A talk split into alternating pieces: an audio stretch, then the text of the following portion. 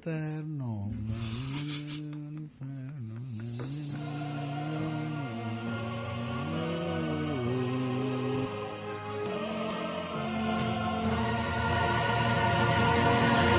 La noce del 10.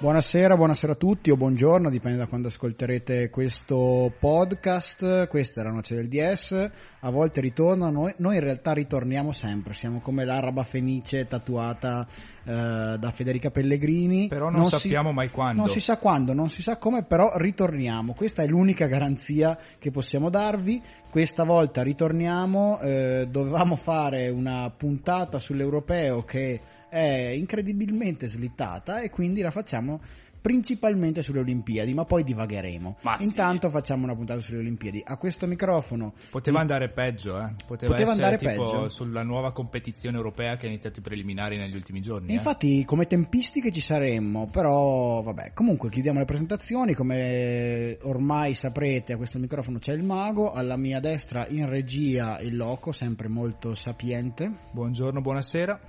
E alla mia sinistra è il contusione Simone Casciano. Buongiorno, buonasera a tutti.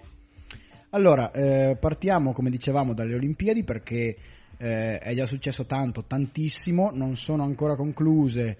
Eh, diciamo che purtroppo ci stiamo avviando alla conclusione perché le Olimpiadi sono sempre un bellissimo evento che raccoglie, catalizza tutte le attenzioni possibili e immaginabili. Quindi, siccome c'è già tanto da parlare, ne parleremo. Nonostante, come ripeto, come dicevo e ripeto, eh, siano ancora in palio delle medaglie importanti, ci siano delle belle, belle gare su tutta la maratona, che è una eh, dei sim- vog- vogliamo o non vogliamo, uno dei simboli dei Giochi Olimpici. E, però appunto intanto facciamo questo punto sul, su dove siamo arrivati perché beh, eh, se, se non venite da Marte vi sarete accorti che eh, l'altro ieri c'è stata probabilmente l'impresa della storia dello sport italiano. Io mi sento di dire... Tiri fuori subito i du- due assi su quattro dal mazzo, diciamo. Oddio, direi Cinque, che... eh? Cinque? 5, 5, 5. 5 e nonostante ciò, e qui prepariamo la polemichetta, siamo fuori dalla top 10 nel medagliere, ma eh, questa, questa saucy polemichetta teniamo Teniamola per dopo. Polemichetta dopo. contro Malagò.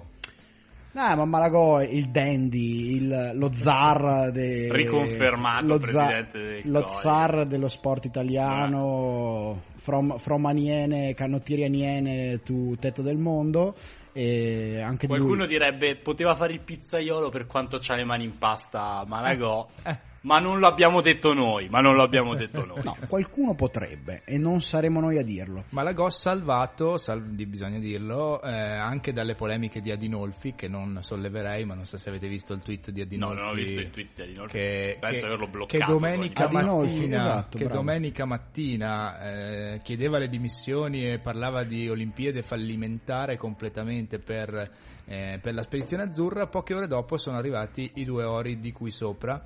Eh, tweet tra l'altro rilanciato, io l'ho visto rilanciato dal governatore dell'Emilia Romagna Bonaccini che diceva Adinolfi scrivicene uno ogni giorno di questi tweet. grande Bonaccini Chad Bonaccini e- Contro il Virgin Adinolfi.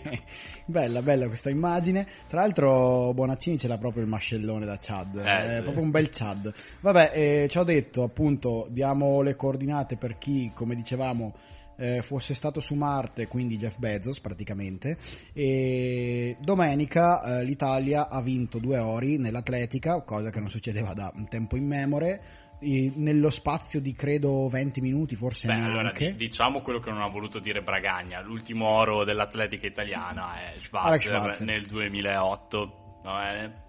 Grandissimo Ultimo oro, oro. Che, che ne dica Bragagna. ultimo oro dell'atletica, quindi 2008 e eh, diciamo che però nelle discipline regine dell'atletica eh, ori non ne avevamo visti credo mai e, Beh, devi andare indietro a Pietro Mennea, la freccia del sud, devi- nel salto in alto devi andare indietro fino a Sara Simeoni, stiamo parlando di, cioè, di, di Tanti di- anni di- non, era- non è l'Italia, l'Italia Era- neanche dei nostri padri, forse l'Italia dei nostri nonni. Era quasi. geologica, era geologica. Quindi, coordinate.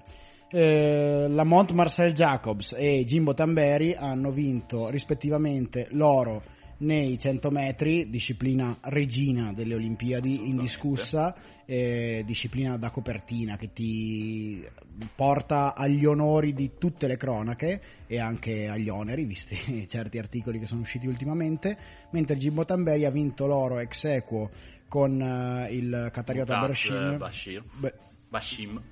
Bershim. Bershim. Poi magari questa la tagliamo e la rifacciamo. e oro ex equo, tra l'altro, mh, magari lasciamo un po' spazio al commento qui e poi ci soffermiamo su questa bellissima storia che è la storia delle Olimpiadi sì. perché lo spirito olimpico incarnato, cioè tipo eh, la colomba che scende e- Esatto. e bacia i due atleti. E niente, da dove cominciamo? a senso- Cominciamo dai 100 metri, Ha direi. senso perché andare di commento, cosa- sì, sì. perché non abbiamo detto niente di nuovo No, finora. no, no, no. Cominciamo dai 100 metri perché è la cosa più incredibile. E... Ti fermo subito, io sono, l'ho detto subito e comunque sono ancora due o tre giorni che ogni volta che ci penso dico, cioè mi fermo e non ho tante parole da dire perché veramente per me è una, ma penso per tantissimi appassionati di sport, una roba inconcepibile. Io- Cioè, i- no, la, frase ricorrente, credo l'abbia detta anche, l'ho letta anche da te, Contusion, è non pensavo di vedere nella mia vita un italiano vincere i 100 metri. Eh sì, è ma proprio non pensavo di quello vederlo nella mia vita, nella vita dei, dei miei figli, Figli non o l'ha figli di- vista mio nonno e non l'ha vista dei nipoti. Sì. C'è una roba veramente. Ecco, l'unica cosa che avrebbe potuto permetterci di vincere un oro sarebbe stata la colonizzazione da parte dei migranti africani che tanti paventano e che probabilmente non avverrà mai. Se ci fosse una st- sostituzione etnica in Italia, probabilmente Cosa potremmo. di cui ricordiamo che un altro podcast di questa rete, il piano Calergi, è promotore ormai da mesi. Diciamo, What is this, a crossover episode? Eh? No, Cioè, ecco, però mi piace che hai tirato fuori questo discorso qua, perché questa mh, cosa che diceva il Loco, che io ho scritto nella nostra chat WhatsApp, non immaginavo che avrei mai visto un italiano vincere i 100 metri, l'ho anche scritta mh, pubblicamente, l'ho anche scritta su Facebook, e subito è, è- è venuto fuori in un gruppo mh, Facebook in cui si parla di sport con tanti membri, uno che mi ha risposto, eh vabbè, però Lamont Marcel Jacobs è un mezzo italiano. E io approfitto di questo microfono pubblico che ho per dire no, brutto infame. La Mon- Marcel Jacobs è 100% italiano perché Non 18 sa una parola mesi- di inglese la Mon 18 Marcel Jacobs. mesi è venuta a vivere in Italia, parla l'inglese nello stesso modo maccheronico che tutte le nostre scadenti scuole pubbliche hanno insegnato a tutti noi, va bene?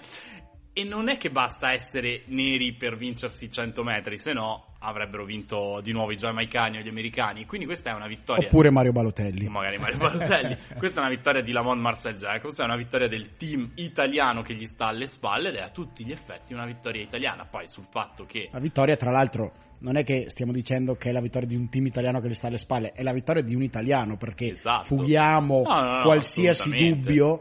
Ripeto, la Mon Marcel Jacobs è nato in Texas Sì. da madre italiana, da un padre che mm, non dico che l'abbia disconosciuto, ma è partito per la Corea. eh, c'ha- de- da, da un padre che possiamo dire ciaone No. e- ed è cresciuto a Desenzano del Garda, signori miei. Cioè, In Come ogni- Attilio Fontana, ci ha messo poco a ricordarci. E in ogni caso non avremmo disdegnato, ne parleremo dopo, anche le schiacciate di un italiano per matrimonio come Osmani Guantorena, per dirne una, eh, Sì. che comunque giocava con la maglietta azzurra, con la canotta azzurra dell'Italia e... O di le- come Nico Mannion ci ha trascinato Esatto. in questi. Tra l'altro non, ri- non ricordo quando abbiamo vinto un mondiale nel 2006 che qualcuno si fosse lamentato del fatto che Mauro Herman Camoranesi giocasse con la casacchetta Ah, giocava? italiana. Ah, sì, O che Giorginio ancorasse agli ultimi europei la mediana dell'Italia. Quel Quindi- rigorino nessuno l'ha, l'ha disconosciuto. Eh, quindi bellissimo, incredibile, una progressione perfetta. Ha fatto oh, prima il record italiano nelle batterie, lo ha ritoccato a 9,94.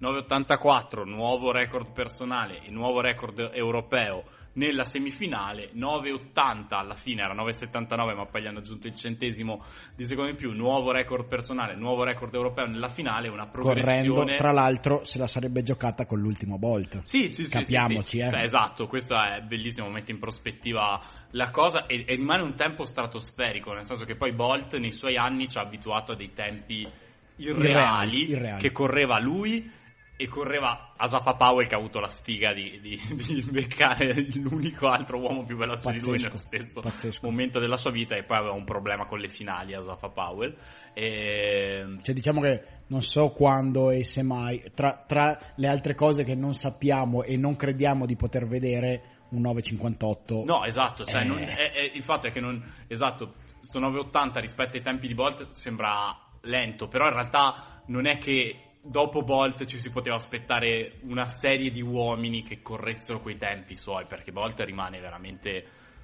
una storia unica e è incredibile quanto ci si può emozionare, quanto possano durare 9 secondi e 80 centesimi Assurdo. comunque ragazzi, perché io ho attraversato tutte le fasi, no? Ho- l'ho visto partire L'ho, Bene, tra l'ho l'altro, visto partire bene, semifinale. l'ho visto partire bene, l'ho visto prendere sempre più terreno sull'americano, sempre di più, sempre di più. Sono riuscito a realizzare il fatto che era in testa e che non stava rallentando, non sta rallentando, non sta rallentando, ha vinto. Cioè, è, è incredibile quanto possano durare 9 secondi e 80. eh. Soprattutto se Bellissimo. non te li stai aspettando. No, soprattutto. Io ero concentrato, mi stavo aspettando la partenza a razzo del cinese, purtroppo non è arrivata Madonna, perché mi ha fatto, ri- mi ha fatto ha fatto divertire tantissimo vedere uno che sui 50 metri era imbattibile, però Sì. poi negli ultimi 50 si faceva prendere da tutti e mi aspettavo lui, stavo guardando lui per i primi 50 metri per poi vedere invece un americano qualsiasi andare a vincere e No, la avevo- sorpresa l'ha- ha avuto il suo perché. Io avevo gli occhi su De Grassi, il canadese, che molti avevano detto quando Bolt si era ritirato, ah lui è il prossimo re della velocità. Probabilmente... Invece no. Invece no, invece no, probabilmente può ancora esserlo sui 200 e 400 che sono le sue distanze storiche e tra l'altro, spoiler, insomma, magari una questione ne facciamo dopo, i 200 rimangono la gara che io amo di più delle Olimpiadi e, e invece Giacomo si è andato a prendersi tutto, è una cosa incredibile eh, per ricordare un, itali- un italiano vincente nella velocità bisogna tornare indietro a Mennea e prima ancora di lui a Livio Berruti, ma sempre nei- stiamo parlando sempre di 200 metri. E Sì, nella velocità pura non abbiamo mai avuto nessuno. A questi livelli. È la no. sorpresa la forza di questi 100 metri e anche della vittoria di Tamberi. Eh, Allora, sorpresa, sì, Sì. 100%. Tamberi, eh, sinceramente io me lo aspettavo sul podio facendo una grande gara. Cioè per me Tamberi era ai piedi del podio, da barra da podio. Ha fatto un'ottima, una grandissima gara anche Tamberi. E... Però non ce, non ce lo saremmo aspettato sul gradino più alto perlomeno. No, ma è No. comunque una sorpresa minore. Cioè, sapevo che ma, pot- sarebbe potuto accadere. Mentre Jacobs con l'oro al collo... eh, Beh, nessuno se lo sarebbe poi immaginato. È assolutamente fuori, fuori da... Ripeto, da ogni logica. Se io eh, mi fermo a pensare a questa cosa... eh, non, non- non la realizzo bene, cioè mi- mi sembra proprio una roba fuori dal mondo, veramente. Apprezzate la mia transizione su Tamberi? Analizziamo il salto in alto prima di andare in musica. Eh, gran- grandissima gara anche lì. ehm, veramente c'è da fargli i complimenti. Finalmente ha capito che doveva rasarsi quella barba. È stata ho- quella la svolta, forse? Credo di sì. Cioè, sinceramente. eh, Un, un segno di maturità. Esatto, no, eh, al di là delle battute io penso che anche l'aver capito che il fare il cazzone a un certo punto, cioè paga fino a un certo punto, poi magari è meglio se la testa la metti nella gara, lui, lui stesso l'ha detto, sono maturato, ho capito che, e infatti voglio dire, non è che sia un'automatica conseguenza, però sicuramente ha aiutato capire che la tua testa deve andare a Sì. saltare alto e non a fare il personaggio. Il ma personaggio anche- poi puoi farlo quando vuoi. Dopo che hai vinto, No, ma anche come ha fatto? il fatto che non- in un anno senza pubblico, e l'ho detto anche lui quanta fatica ha fatto all'inizio, lui è uno che traeva molta energia anche e concentrazione dal, dal sentire il supporto del pubblico, cioè a chi dà fastidio, a Tamberi invece lo aiutava.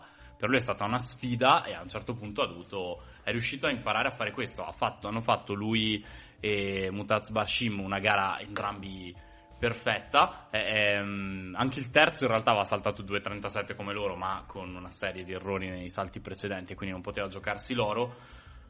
Penso che un po' sia la storia più bella di, questi, di queste Guarda, Olimpiadi. Secondo me puoi Mm, togliere un po' la e per storia- me è sicuramente la storia più Esatto. bella delle Olimpiadi perché La storia più bella delle Olimpiadi c'è sono una, loro due. c'è una esatto, Cioè, sì, è bella sì. la storia di Tamberi no, in sé. No, no, no? non è Tamberi, sono Tamberi loro è due. bella anche la sua storia. sono, senso, sono loro due perché loro due sono, sono in realtà è bella la storia di Tamberi tanto quanto lo è quella di Sì. Mutaz Barshim perché sono due storie parallele e sono due storie parallele che però si intrecciano esattamente nel momento in cui entrambi saltano quella misura lì, Certo. entrambi non riescono a saltare il 2.39 e entrambi arrivano al momento di giocarsi lo spareggio non- quasi non sapendo o, o- o sapendolo remotamente del fatto che potessero rifiutare eh, di, di giocarsi lo spareggio Sì, e sì. condividere l'oro, la frase iconica è Can we have two goals? Che già Eh, è diventata pazzesco, cioè, potrebbe- cioè, sarà sicuramente il titolo di un libro perché è una cosa incredibile e, e veramente quel, quel video che è girato poi di loro due che parlano col giudice non gli fanno nemmeno finire eh, non lo fanno nemmeno finire di parlare si guardano, si "History, guardano negli occhi friend". si guardano negli occhi quel, eh, Jimbo sta già saltando in braccio a, a Barshim e quell'altro gli dice It's history my friend è una storia incredibile di cioè proprio la storia se- sembra scritta no? perché è la storia di lavoro eh, sofferenza dolore caduta rivalsa e comunque c'è lo sfondo dell'amicizia c'è sta roba è di un melenso incredibile ma, Ma è vera. ma è vera è- e, e funziona tant- ed è perfetta Sì, cioè sì, è, sì. è lo spirito olimpico Se la scrivi ti dicono non è irreale e invece l'hai vista dipanarsi davanti ai tuoi occhi è bello, magari raccontiamola un attimo per chi magari non avesse, conosci- non avesse conosciuto tutto quello che c'era, il background dietro a quello che è successo. Vabbè, prima l'angolo Tamberi, Tamberi nel, a parte che ha fatto una cosa che a me ha sempre fatto impazzire, Tamberi non gli piace il salto in alto. Lo ha detto più volte, lui ha fatto una specie di patto col diavolo con suo padre, di diven- che era un grande saltatore a sua volta, di diventare il suo eh, allievo a un certo punto rinunciando al basket, che era la grande passione di Tamberi, eh, per concentrarsi sul salto. Nel momento migliore della sua carriera, nel 2016, a un mese da Rio, salta a 2.39, che è il suo record personale, prova la misura di 2.41 a Monte Carlo, si spacca il piede, non sono un medico, non entro nei termini medici, perde Rio. Su quel gesso, come se hanno visto tutti alle telecamere, ha scritto poi Road to Tokyo, rientra, non riesce più a ripetersi su quei livelli lì, Mutaz Bash- Bash- Barshim che eh, ha subito il suo stesso infortunio Nello stesso modo, tra Nello l'altro, modo. saltando 2.39, Sì, sì, sì. provando a fare il record del mondo, perché eh, tra l'altro ricordiamo che mm, Mutas Barshim è un fenicottero e ha nelle gambe quel salto lì da record del mondo. Ecco, Cioè, guardandoli, guardandoli, Tamberi ti sembra un uomo che getta letteralmente il cuore oltre l'ostacolo e ci riesce ed è, la- ed è lo stupore suo. Mutaz Barshim è uno che vola. Mutaz Barshim è veramente un fenicottero che plana sopra all'asta incredibile. Con gli di occhiali. un'eleganza, di un'eleganza fantastica.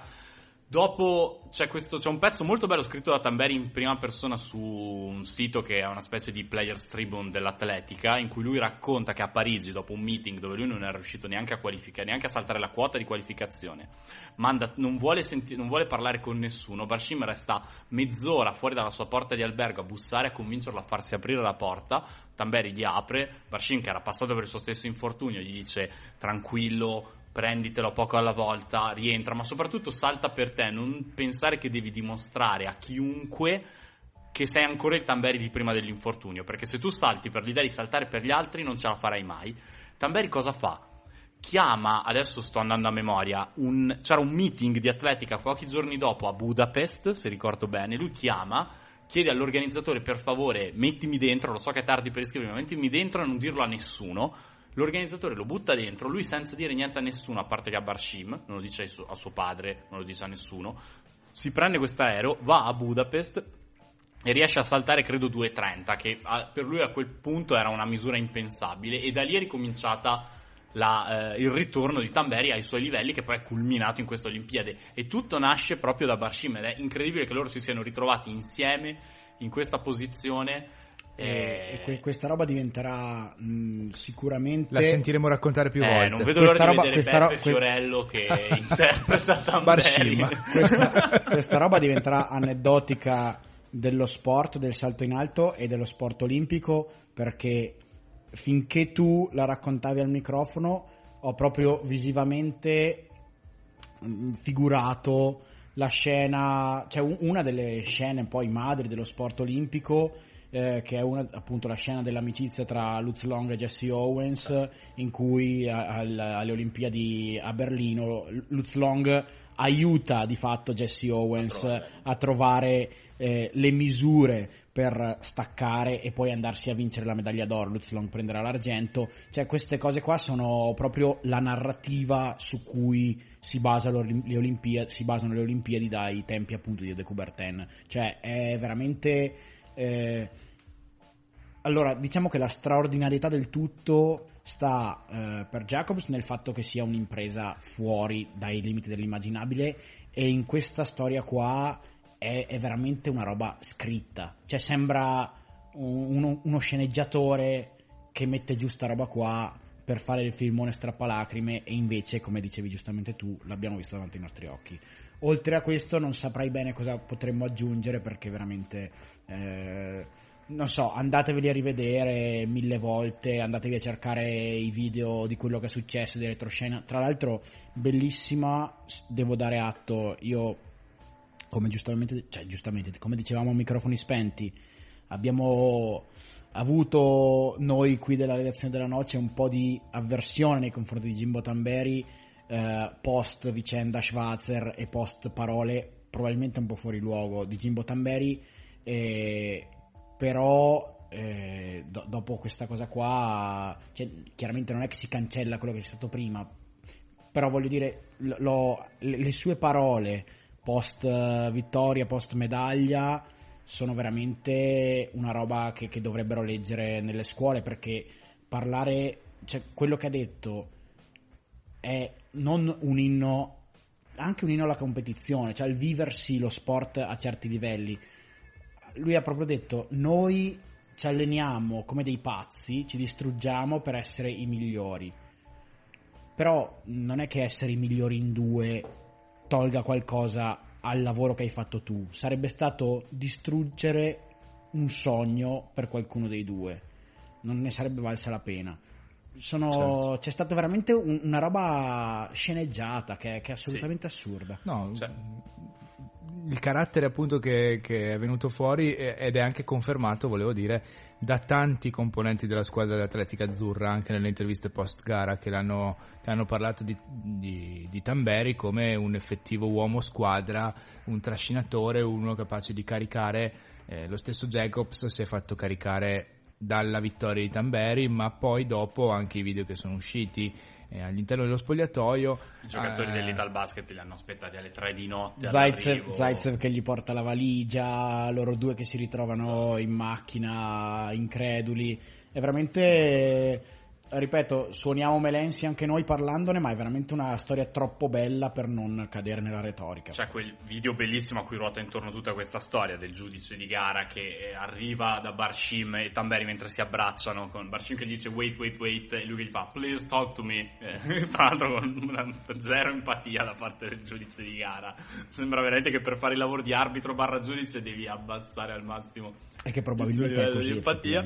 E, e dopo appunto gli fa can you have two goals Eh, il giudice gli dice it's possible. Barshim si gira verso Tamberi dice history my friend.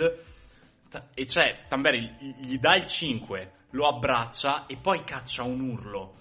Caccia un urlo che ci sono dentro veramente 5 anni di, di- di sofferenza di tutto quello che comunque questo ragazzo ha dovuto passare. E ogni volta che io vedo quel video, me lo sono scaricato e proprio già visto penso 20 volte, quell'urlo lì veramente è- dura un secondo ma racchiude 5 anni della vita di questo ragazzo e ti basta sentire quello se conosci tutta la sua storia per capire quello che deve aver passato. Uno che letteralmente se non si fosse rotto il piede in quel momento della sua vita, lui andava a Rio e 9 volte su 10 se si giocava la finale di Rio vinceva l'oro Tamberi.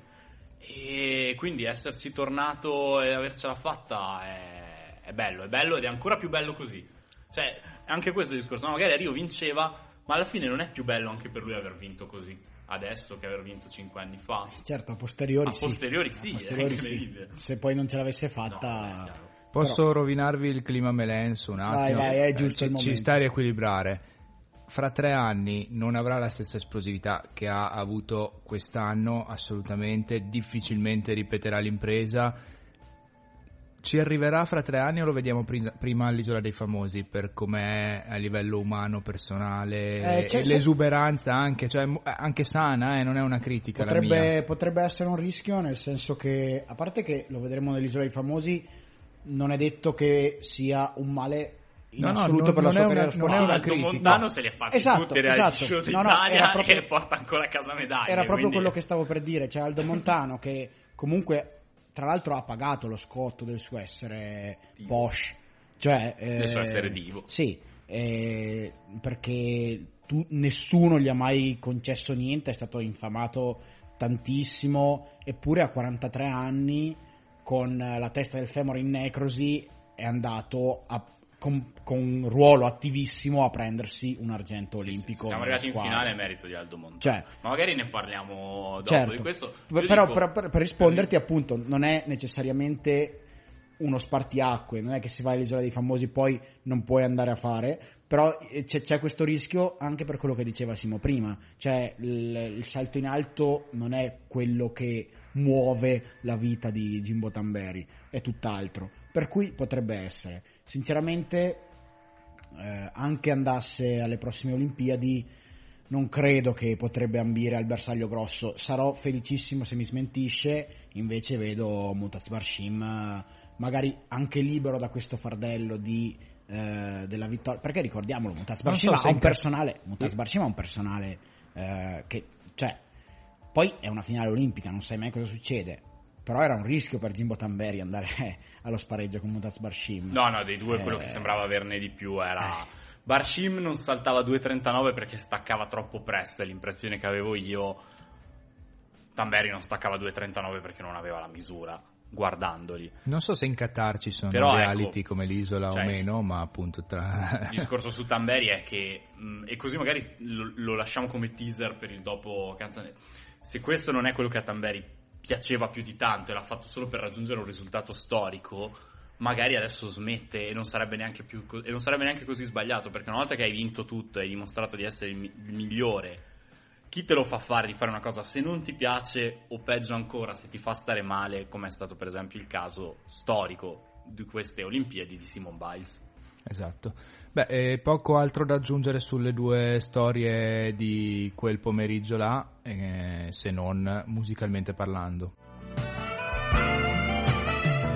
E che domenica bestiale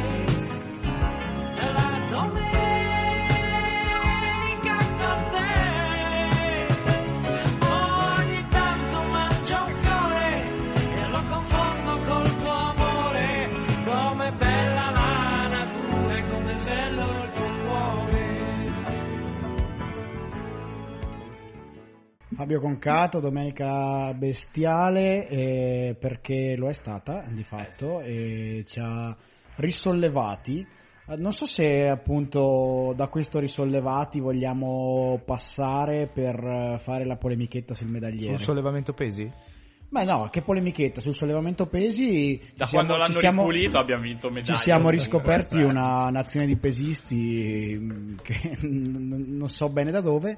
Beh, e- dal e- fatto che hanno fatto piazza pulita di tutti quelli che si dopavano, a è andata pare. benissimo così e la polemichetta che già comunque come spesso accade abbiamo eh, accennato ma anche sviscerato eh, nella nostra chat di redazione se, vogli- se così vogliamo chiamarla è la polemichetta sul medagliere che al momento è una polemichetta di convenienza perché chi- ci tocca in prima persona però eh, volendo essere lucidi eh, è una polemichetta non del tutto sbagliata perché con ormai 30 medaglie, credo, e se non sono 30 sono 28, e ci ritroviamo fuori dalla top 10 del medagliere.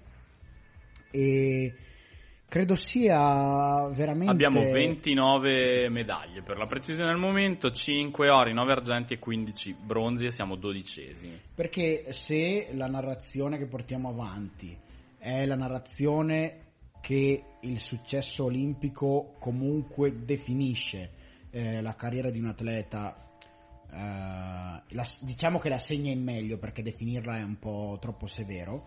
E perché non diamo valore a queste medaglie? Cioè, nel senso, un bronzo olimpico è un successo, un argento olimpico è un successo. Parlavamo sempre a microfoni spenti del eh, caso Tom Dumoulin che si è eh, preso una pausa dal ciclismo professionistico perché eh, non ne aveva più mentalmente, era usurato, distrutto dal professionismo e torna e si prende a crono un argento incredibile che è un argento che già di per sé varrebbe oro per quello che ha fatto eh, Primoz Roglic perché è andato con una motocicletta e, e- e- in più per lui eh, vale assolutamente oro perché mh, cioè, tornare e andare a prendersi un argento olimpico con quell'autorevolezza è anche quella una grandissima impresa Posso darti Perché un non altro diamo argento- valore? Posso darti un altro argento che vale quanto un oro? Quello Vanessa di Vanessa Ferrari, Ferrari, nel Vanessa corpo libero della Ferrari. ginnastica artistica a Ma- 30 anni, a un'età in Eh cui sì. in quello sport sei oltre il, il finito di solito, sei Eh sì. ritirato. no? ma eh, gareggia E- contro gente di 16 anni e, parliamoci e che è uno sport che tra l'altro sembra assurdo perché cioè, se non lo conosci, se non lo guardi non, non capisci, ma veramente porta una fatica, una sofferenza, un dolore, una serie di infortuni sul corpo umano incredibili a 30 anni andasse- io non sono un patito di ginnastica artistica, ma Anzi. un patito della storia di Vanessa Ferrari. certo lo stesso Aldo. Montano di cui parlavamo prima, che si va Certo. a prendere un argento a squadre a 43 anni, ma e, e questo per rimanere in Italia, perché ci sono decine di storie così alle Olimpiadi, perché noi parametriamo tutto sulle medaglie d'oro? Sì, senza appunto. tenere, cioè per carità, nessuno mette in dubbio che l'oro valga di più, perché è, è- è ovvio, No, è- ma- se, se è oro lo è per definizione. In questo momento Però- l'Italia è dodicesima, 5 ori, 9 argenti, 15 bronzi, 29 medaglie totali. Davanti a noi ci sta la Nuova Zelanda con 15 medaglie, quindi la metà delle nostre, 6 ori, 4 argenti, 5 bronzi. Un gradino sopra decima la Corea del Sud con 19 medaglie, 6 ori, 4 argenti, 9 bronzi. Cioè, per dire, noi con un bronzo in più saliremo fino all'ottavo posto e sorpasseremo la Francia che ha 24 medaglie totali. Sono 6 ori, 10 Con argenti. Con un oro in più, in realtà un argento in più, sempre per il discorso che i bronzi valgono meno.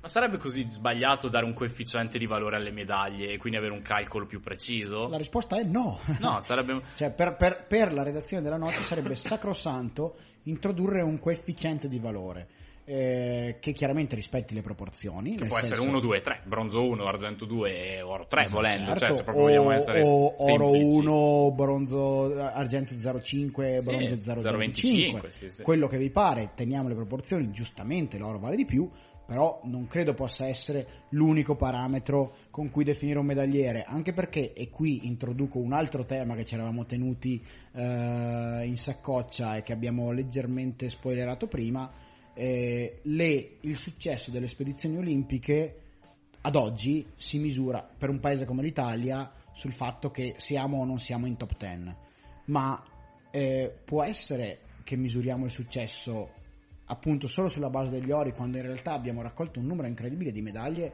e probabilmente adesso tocco ferro anche per gli atleti ancora in gara, ma racimolere- ne racimoleremo delle altre Sì, e sarà diciamo un, che il trend sembra quello di avere un nuovo record di medaglie. e sarà un, sarà un ottimo, un ottimo bottino. Avremo tante medaglie, ma forse avremo meno ori rispetto Esatto. alle scorse. Però Esatto. l'oro, il discorso è un po' anche questo, no? che diceva anche Leo, la differenza tra una medaglia d'oro e una medaglia di bronzo è, come diceva Allegri, ci passa una cosa sottilissima, eh. nel senso, banalmente, se Gregorio Paltrinieri non si prendeva la mononucleosi a due mesi alle Olimpiadi, stavamo qua con altri due ori, 800 e 1500 fatti.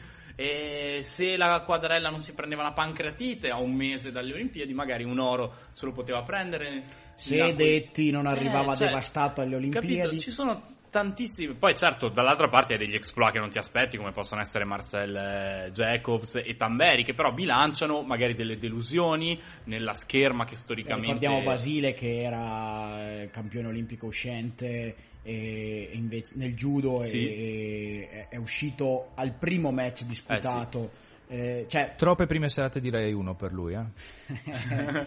Però, appunto- il loco batte sempre la lingua del loco Cioè, batte sempre dove il, loco- dente televisivo il loco duole. vuole la damnazio memoria degli sportivi da qualunque passaggio televisivo che non sia letteralmente sulla pista o sul campo fanno- da gioco. Secondo me per personaggi come, come un Basile appunto fanno un po' perdere di vista l'obiettivo. Magari mi sbaglierò, però il cachet televisivo è sicuramente più alto dello stipendio da Fiamma Gialla quello- o Fiamma eh, Oro. quello non ci piove. Ma è giusto, e trovo anche giusto che, voglio dire, passino all'incasso quando Ah, sì, ci mancherebbe, farlo. ci. Soprattutto per sport che non ti portano le sponsorizzazioni che, per esempio, Sicuramente. inonderanno la mod Marcel Jacobs dopo questa vittoria nei E 100 Sicuramente. metri. comunque vincere un oro a Rio e poi uscire al primo turno a Tokyo andrebbe Certo. benissimo Guarda, ci metto la firma domani. Certo che ci metteremo la firma, ma appunto, come dicevamo, in un'ottica eh, generale è giusto misurare il successo sul fatto che ormai, a meno di exploit veramente grossi, finiremo con un eh, numero di ori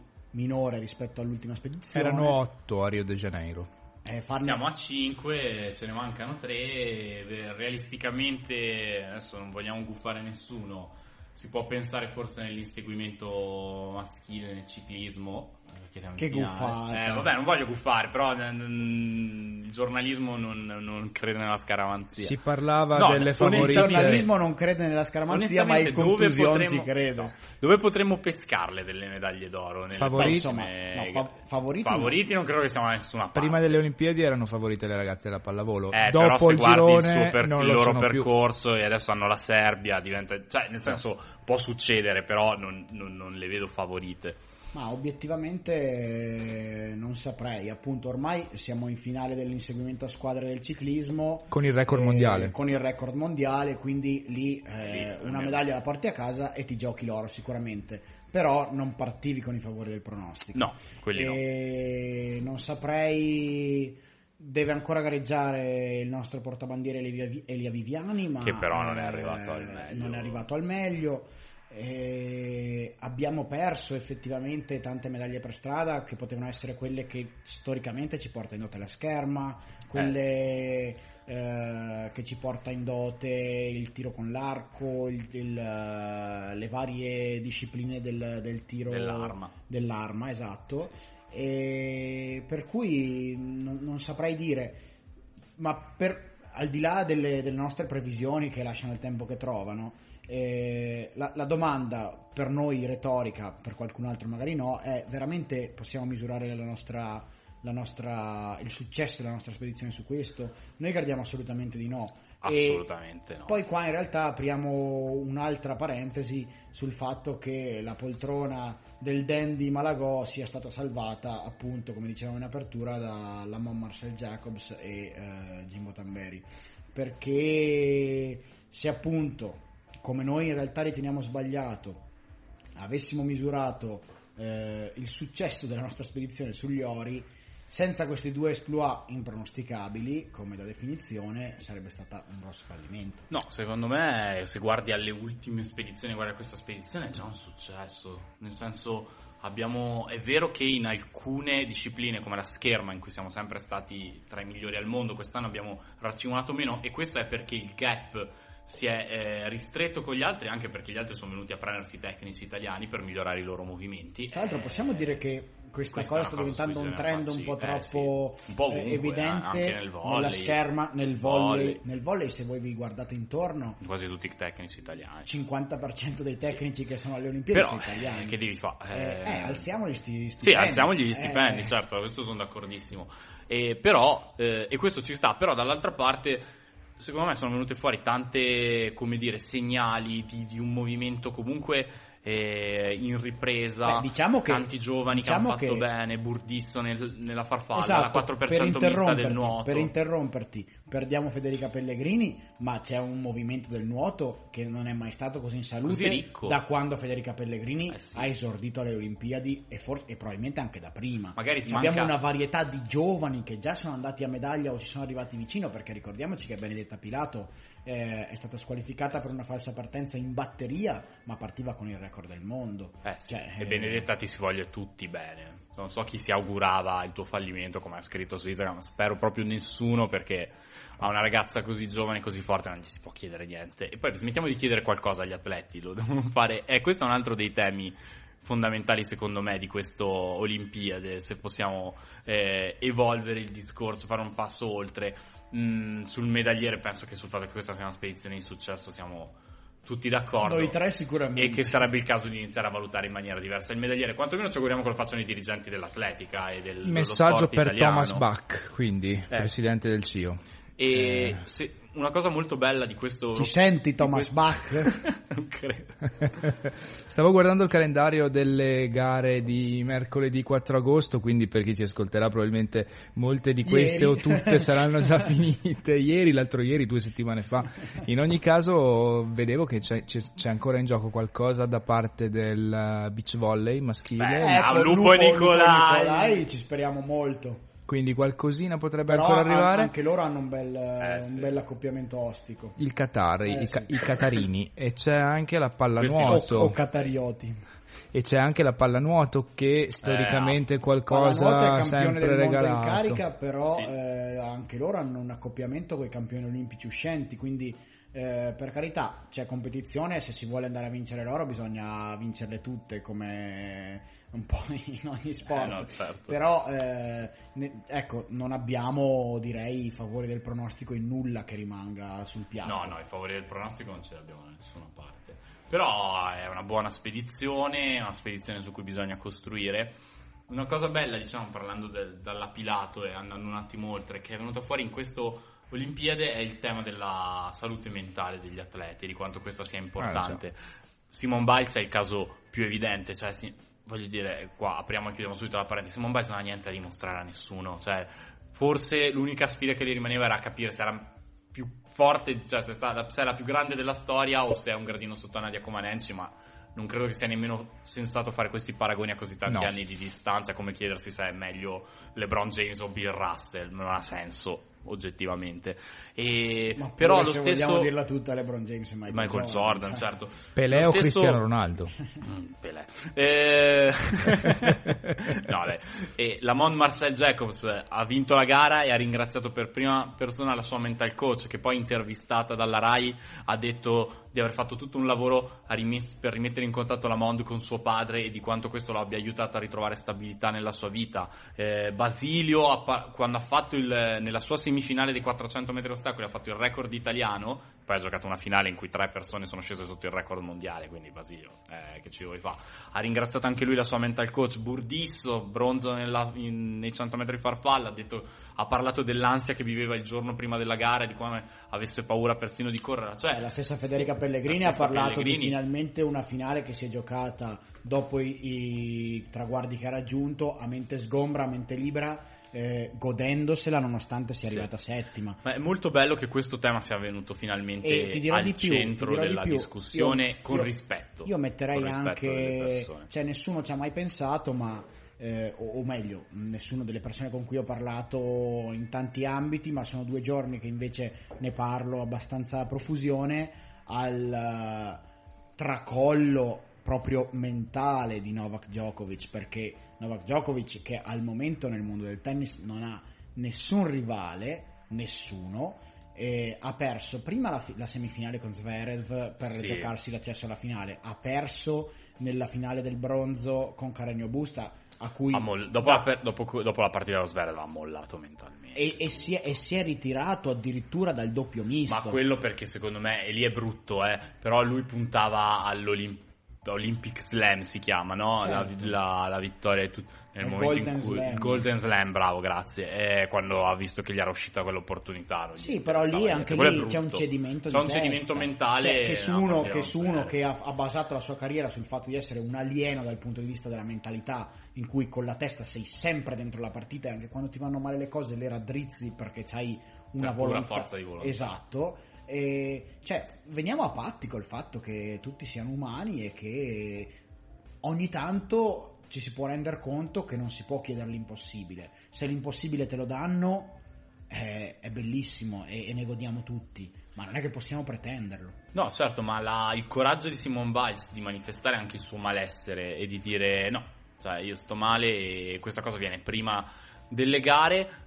Mi piace pensare che in un certo modo abbia colpito non tutti, eh, perché purtroppo ci sono state critiche, ci sono state che ne ha, ha parlato male Simone Biles, però penso che la maggior parte delle persone abbiano invece capito questa cosa e abbiano capito che delle volte, e questo abbia aiutato anche a- ad accettare quello che gli atleti possono fare forse un po' di più e a pretendere un po' di meno, che è un po' quello che noi, per esempio, come aspettative abbiamo fatto con la scherma, nel senso che è una disciplina nella quale siamo abituati a vederci piovere addosso medaglie. Non è stato così, però. Che comunque 5 medaglie le abbiamo portate Sì, a casa. sì, sì, sì, no, oro, no, certo, figurati, medaglie, no, è che noi siamo abituati proprio a Nessun oro. Nessun oro, però se io le gare le ho viste praticamente tutte. E l'unica che ho veramente ho rosicato è stata la semifinale della spada femminile che l'avevano portata a casa e, e lì, e lì ho rosicato. Però tutte le altre mm, gare, veramente anche Samele in finale ha fatto della sciabola ha fatto il meglio che poteva fare e, comunque lì, comunque lì e, e ci saranno altre occasioni, quindi grazie ragazzi.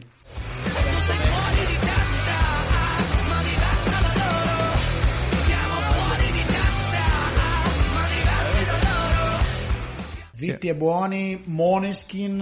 Eh... Qualcos'altro dobbiamo This is vincere? Moneskin. Quello da cui è partito tutto. Eh, questa, come dice la canzone, che è un po' piaciuta e riabilitata e un po' andata in odio a tutti, è proprio un'estate italiana. È proprio un'estate Eh, italiana. Perché veramente tanta roba.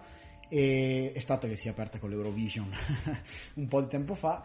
E niente, dicevamo un passaggio veloce sul, sul tema, se vogliamo chiamarlo tema, eh, Aldo Montano, Federica Pellegrini.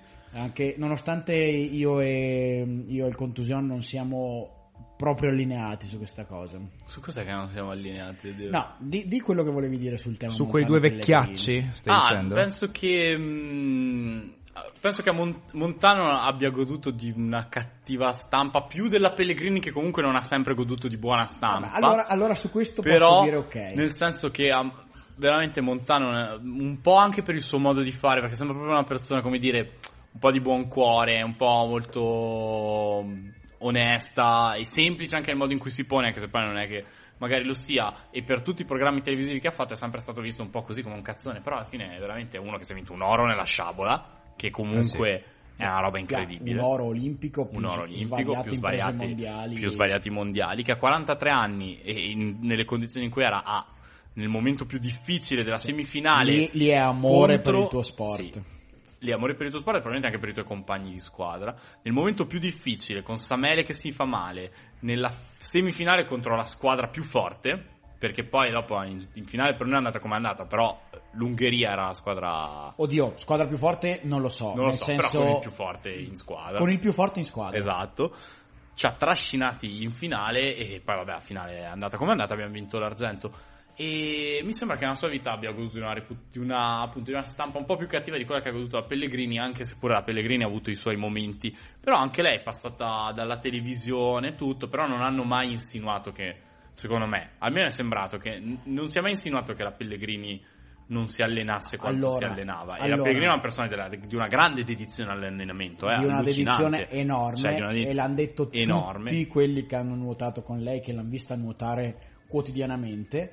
E quello che... Non credo che Aldo Montano li sia da meno da questo aspetto. eh. No, il distinguo che volevo fare era che ehm, probabilmente eh, Federica Pellegrini ha goduto di una stampa migliore, ma c'è tanta opinione pubblica a cui la Pellegrini sta sulle palle proprio per questo. E, e, boh, non lo so, secondo me appunto dovremmo ritorniamo anche un po' a quello che dicevamo prima, dovremmo fermarci e sospendere il nostro giudizio su quello che uno sportivo decide di fare fuori Sì.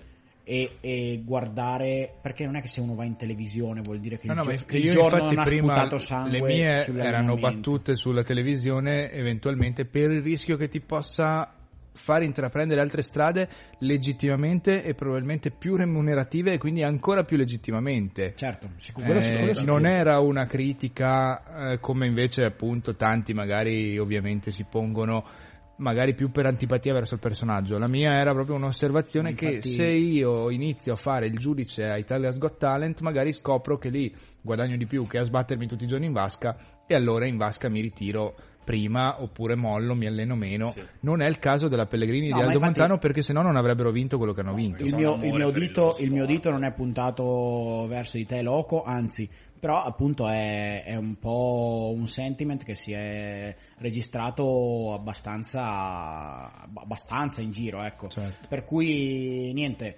Eh, Uno, questo- uno è liberissimo di farsi l'ospitata televisiva, poi giudichiamolo sul fatto che, eh, non lo so, magari a 25 anni si ritira o si allena malissimo rispetto alle sue potenzialità, che anche lì Ma anche poi è una scelta sua, Liberissimo, eh. però ci sta comunque. Sì, sì, sì, ti può dispiacere, cioè, certo, E, il giudizio ci sta perché altrimenti non saremmo umani e saremmo No, qua no, che non cioè, ce ne frega niente.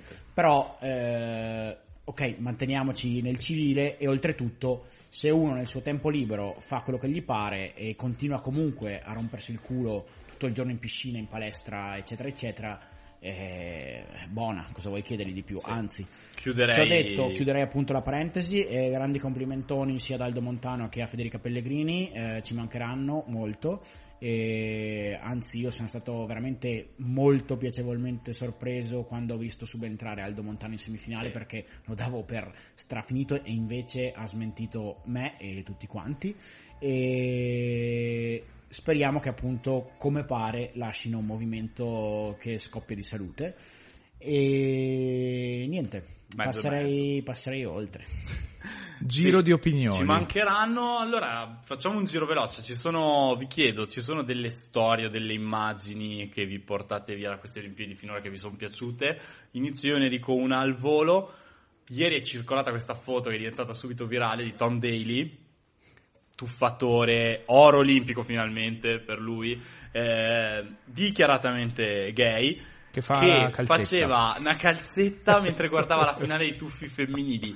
Ed è un'altra delle storie dei trend di queste Olimpiadi, che è quella con il più alto numero di eh, atleti LGBT dichiarati, ed è già bello questo. Ma poi l'immagine di un tizio che è un figo della Madonna, che ha vinto una valanga di medaglie olimpiche, che è fortissimo, che sta lì e seduto in una foto distrugge con un'immagine c- 100.000 anni di stereotipi dell'uomo alfa, di tutte queste cazzate qua, di mascolinità tossica, l'ho trovato bellissimo e, e mi è piaciuta un sacco come immagine, è una delle immagini delle Olimpiadi, oltre a quelle di Tamberi, di Marcel Jacobs, che mi porto via, che mi è piaciuta veramente tanto vedere. Sicuramente, sicuramente un'icona la tua, Eh, ma sì, è, è difficile individuare un personaggio, una storia, devo dire. Eh, sto apprezzando molto il clima che si sta riuscendo a creare nonostante eh, tutti- tutto il rischio, tutta la contrarietà che c'era prima di fare le Olimpiadi. Io per primo non ero del tutto convinto, ovviamente senza saperne nulla se non per sentito dire di ciò che stava accadendo in Giappone,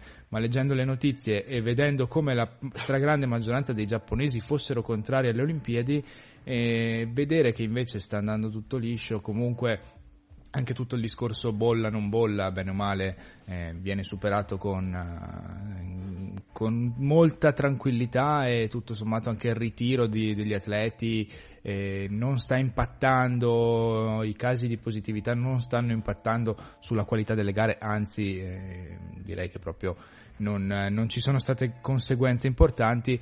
Mi sta, mm, mi sta facendo vivere le Olimpiadi come se non ci fosse una pandemia in corso, diciamo. E gli atleti hanno particolarmente apprezzato, e l'abbiamo sentito anche esplicitato molto, molto bene nelle parole di Tamberi e Barshim, la possibilità di disputarle queste Olimpiadi dopo cinque anni di, di sofferenze, ecco. La mia, la mia storia, che ho già condiviso come, come tante altre cose che abbiamo detto in questa puntata con eh, la redazione della Noce del DS. Se volete vi invitiamo nella chat, eh. Fate, Sì, guarda, paghi ma- un abbonamento di 5 euro e potete fare gli un ca- observer un de- canale della nostra Telegram. chat. Apriamo Un, un canale, canale Telegram, esatto. E niente, la mia storia è quella del, del Kosovo e dell'amore per- e- e della simbiosi del Kosovo con il judo perché eh, il Kosovo a un certo punto di questa Olimpiade ci è stato sopra nel medagliere e ci è stato sopra perché ha vinto due medaglie d'oro. Il Kosovo ha vinto due medaglie in questa Olimpiade, due medaglie d'oro e mh, entrambe nel judo e tra l'altro entrambe eh, nel judo femminile battendo due atlete giapponesi eh, il Giappone ovviamente eh, come potete ben immaginare ha una lunghissima tradizione monopolio. una lunghissima tradizione nel judo e, e niente Nora Ghiakova e Distria Krasniki sono le, le due atlete che hanno eh, portato a casa questi, questi ori per il Kosovo. E altra cosa da segnalare, il Kosovo ha vinto tre medaglie d'oro, anzi tre medaglie olimpiche nella sua storia, anche qui tre medaglie d'oro e un'altra medaglia d'oro è stata vinta a Rio 2016 sempre nel judo e c'è questa storia bellissima di mh, questo ex judoka Tony Kuko che non- non è il, Eh? il, il- il giocatore di basket, bensì un ex judoka che da giovanissimo non ha potuto partecipare alla sua Olimpiade perché eh, il Kosovo aveva chiamato a raccolta i propri atleti eh, appellandosi perché boicottassero la spedizione jugoslava per tutte le storie di cui eh, spero siate a conoscenza legate al sentimento di indipendenza kosovaro. E, e niente, questo, questo ex atleta, una volta finito il conflitto, finita la guerra, ha deciso di aprire nel suo paese una piccolissima palestra per dare un, un passatempo, un eh, modo di riscattare il proprio presente, ma anche di eh, dare spazio al proprio futuro ai bambini del suo paese e ha raccolto intorno a questa palestra, ha creato un, eh, un piccolo, ormai grande movimento perché ehm, se non sbaglio eh, potrei dire una castroneria ma comunque con i numeri ci siamo vicini il Kosovo ha 10 o 11 atleti in questa spedizione olimpica e 6 sono judoka. Per cui è diventato veramente un movimento molto importante per il Kosovo che eh, sta riscattando una nazione che ne ha grande bisogno e sta dando una speranza e un sogno a, a tantissimi delle- mh, de- della nazione kosovara per cui per me è veramente una, una storia incredibile eh, non so, non ho tanto altro Un saluto al ministro degli enti No, locali del infatti mi, Kosovo. mi piaceva che abbiamo chiuso questo giro con il Kosovo per due motivi. Uno, perché eh, noi siamo una radio amica del Kosovo che ha ospitato il ministro per gli enti locali del Kosovo e salutiamo tutti i nostri ascoltatori e amici del Kosovo. E due, perché aver menzionato il judo ci porta al tema dopo che è quello di sport che non ci caghiamo per quattro anni ma siamo sempre felici di riscoprire ogni volta che arrivano le Olimpiadi oppure sport che vorremmo vedere eliminati dalle Olimpiadi oppure sport che dovremmo aggiungere alle Olimpiadi. Iniziamo con gli sport che ci piacciono. Il judo è uno di quegli sport che veramente ogni volta che arrivano le Olimpiadi, anche se non capisco bene il meccanismo con cui vengono dati i punti, soprattutto quando si va a terra, perché ho il, l'Ipponsenaghe e il Bazzari li ho capiti, però invece quando si costruiscono allora- a terra Ti chiederemo un ripassone. molto, però è uno di quegli sport che mi piace sempre guardare. Beh, per me in prima fila c'è lo sport che io adoro ogni volta che arrivano le Olimpiadi. Eh, ma non me lo vedo- rubare. Vedo mai, se Non no, me lo rubare. è la scherma. Eh. Eh, lo so. Ma e, allora faccio la sottocategoria per Eh, quel no. che mi riguarda. Ok. Che la per squadra me... lettone femminile? No, quella gliela lascio al mago. che poi è Eston, Eston, per essere Scusami, precisi. e di cosa della... No, a me, allora, la differenza, adesso se mi sente uno schermidore probabilmente mi viene, ma banalmente la differenza tra fioretto, spada e sciabola è, nel fioretto puoi toccare solo di punta al busto, la sciabola va bene punta o taglio alla parte superiore del corpo eh, e c'è la precedenza all'attacco, che è una cosa importante quando si danno i punti, e la spada... eh, Tutto buono. tutto, tutto buono. A me delle tre, quella che mi piace di più è il fioretto perché è il più lento, è il più strategico, è quello in cui si sta più in guardia. Beh, ti dirò. no, più, no, no, più strategico forse non è giusto. Più lento, più strategico, Più più, lento. guarda, ti dico, la guardati la spada, No, lì, anche- lì ci pensano mille volte prima Eh, di andare. Eh, lo so, però il fioretto io hai, ovunque hai tocchi un... Sì, è vero, però il fioretto hai un bersaglio comunque, è quello in cui è il bersaglio più piccolo. più- Quindi devi sfondare una guardia, quella è una cosa che, che mi piace molto. eh. Il fioretto della scherma è proprio la mia disciplina preferita, però è fighissimo anche tipo la sciabola, quando si mettono a gridare come dei pazzi Eh, per Contusion mi ha chiaramente rubato il mio sport preferito che ogni tanto magari mi capita di seguire anche ai mondiali, però ovviamente Sì, proprio molto, ra- molto volta, anche raramente. perché, cioè, proprio non esatto. lo becchi- No, ma, ma manco lo sai quando Eh, sono i no. mondiali, dove È sono, a che difficile. orari. Invece alle Olimpiadi io proprio mi appassiono e seguo assolutamente tutte le gare perché non so, adoro la scherma e tra l'altro mi sono ritrovato a pensare e, e con me, eh, scorrendo un po' Twitter, il feed di Twitter in questi giorni di gare di scherma, anche tanti altri, di come la scherma non sia assolutamente valorizzata a livello televisivo, che sarebbe credo lo sport televisivo per, per eccellenza, intrattenente in una maniera e in questo mondo in cui Veloce. lo sport sta diventando sempre più intrattenimento e veloce, Si la potrebbe- scherma è perfetta. Per me, per me datemi i diritti della scherma, ci penso io. Trasmettiamola su TikTok. Ma trasmettiamo Beh, la fa- sciabola facciamo, facciamo la noce del, del DS su Twitch e ci prendiamo i diritti della, della Ma guarda, scherma. quando vuoi, quando vuoi. Raga, questa è la svolta nostra. E ci ho detto, vabbè, io innamoratissimo della scherma e non vedo l'ora che ci siano le Olimpiadi per seguire tutte le gare possibili e immaginabili di scherma. E spero che i miei datori di lavoro non ascoltino questo podcast, ma ogni tanto ho messo in sottofondo sul secondo schermo le, le finali e anche le semifinali. Ecco, Eh, io non l'ho visto- potuto fare perché lo streaming di Rai Play non le proietta. Esatto. Io, Polemichetta. io faccio una domanda ai dirigenti Rai, io sti 90 euro all'anno li sto pagando letteralmente solo per pagare lo stipendio a Flavio Insinna? Sì. evidentemente sì. Eh, Fate, ti dirò di più. fate qualcosa, vi prego. Mi sono convinto, e qui parliamo, mettiamo mano al portafoglio, mi sono convinto a mettere mano al portafoglio e pagare Discovery nel momento in cui, finale per il terzo posto di scherma femminile, Alice Volpi, eh, è stata mh, barbaramente, proprio manco considerata, neanche mandata in onda due minuti, perché c'era il TG2. Eh. Grazie, Boia. grazie mille, veramente grazie. Ma E pare- poi è il dopo- destra. ho detto, della- ci ho Tra, detto, tra poco una scusate. parentesi Rai la, la aprirò, Perfetto, ma prima andiamo avanti. finire. Visto che il contusion mi aveva rubato lo sport, l'altro sport che mi fa impazzire, proprio impazzire, tiro con l'arco.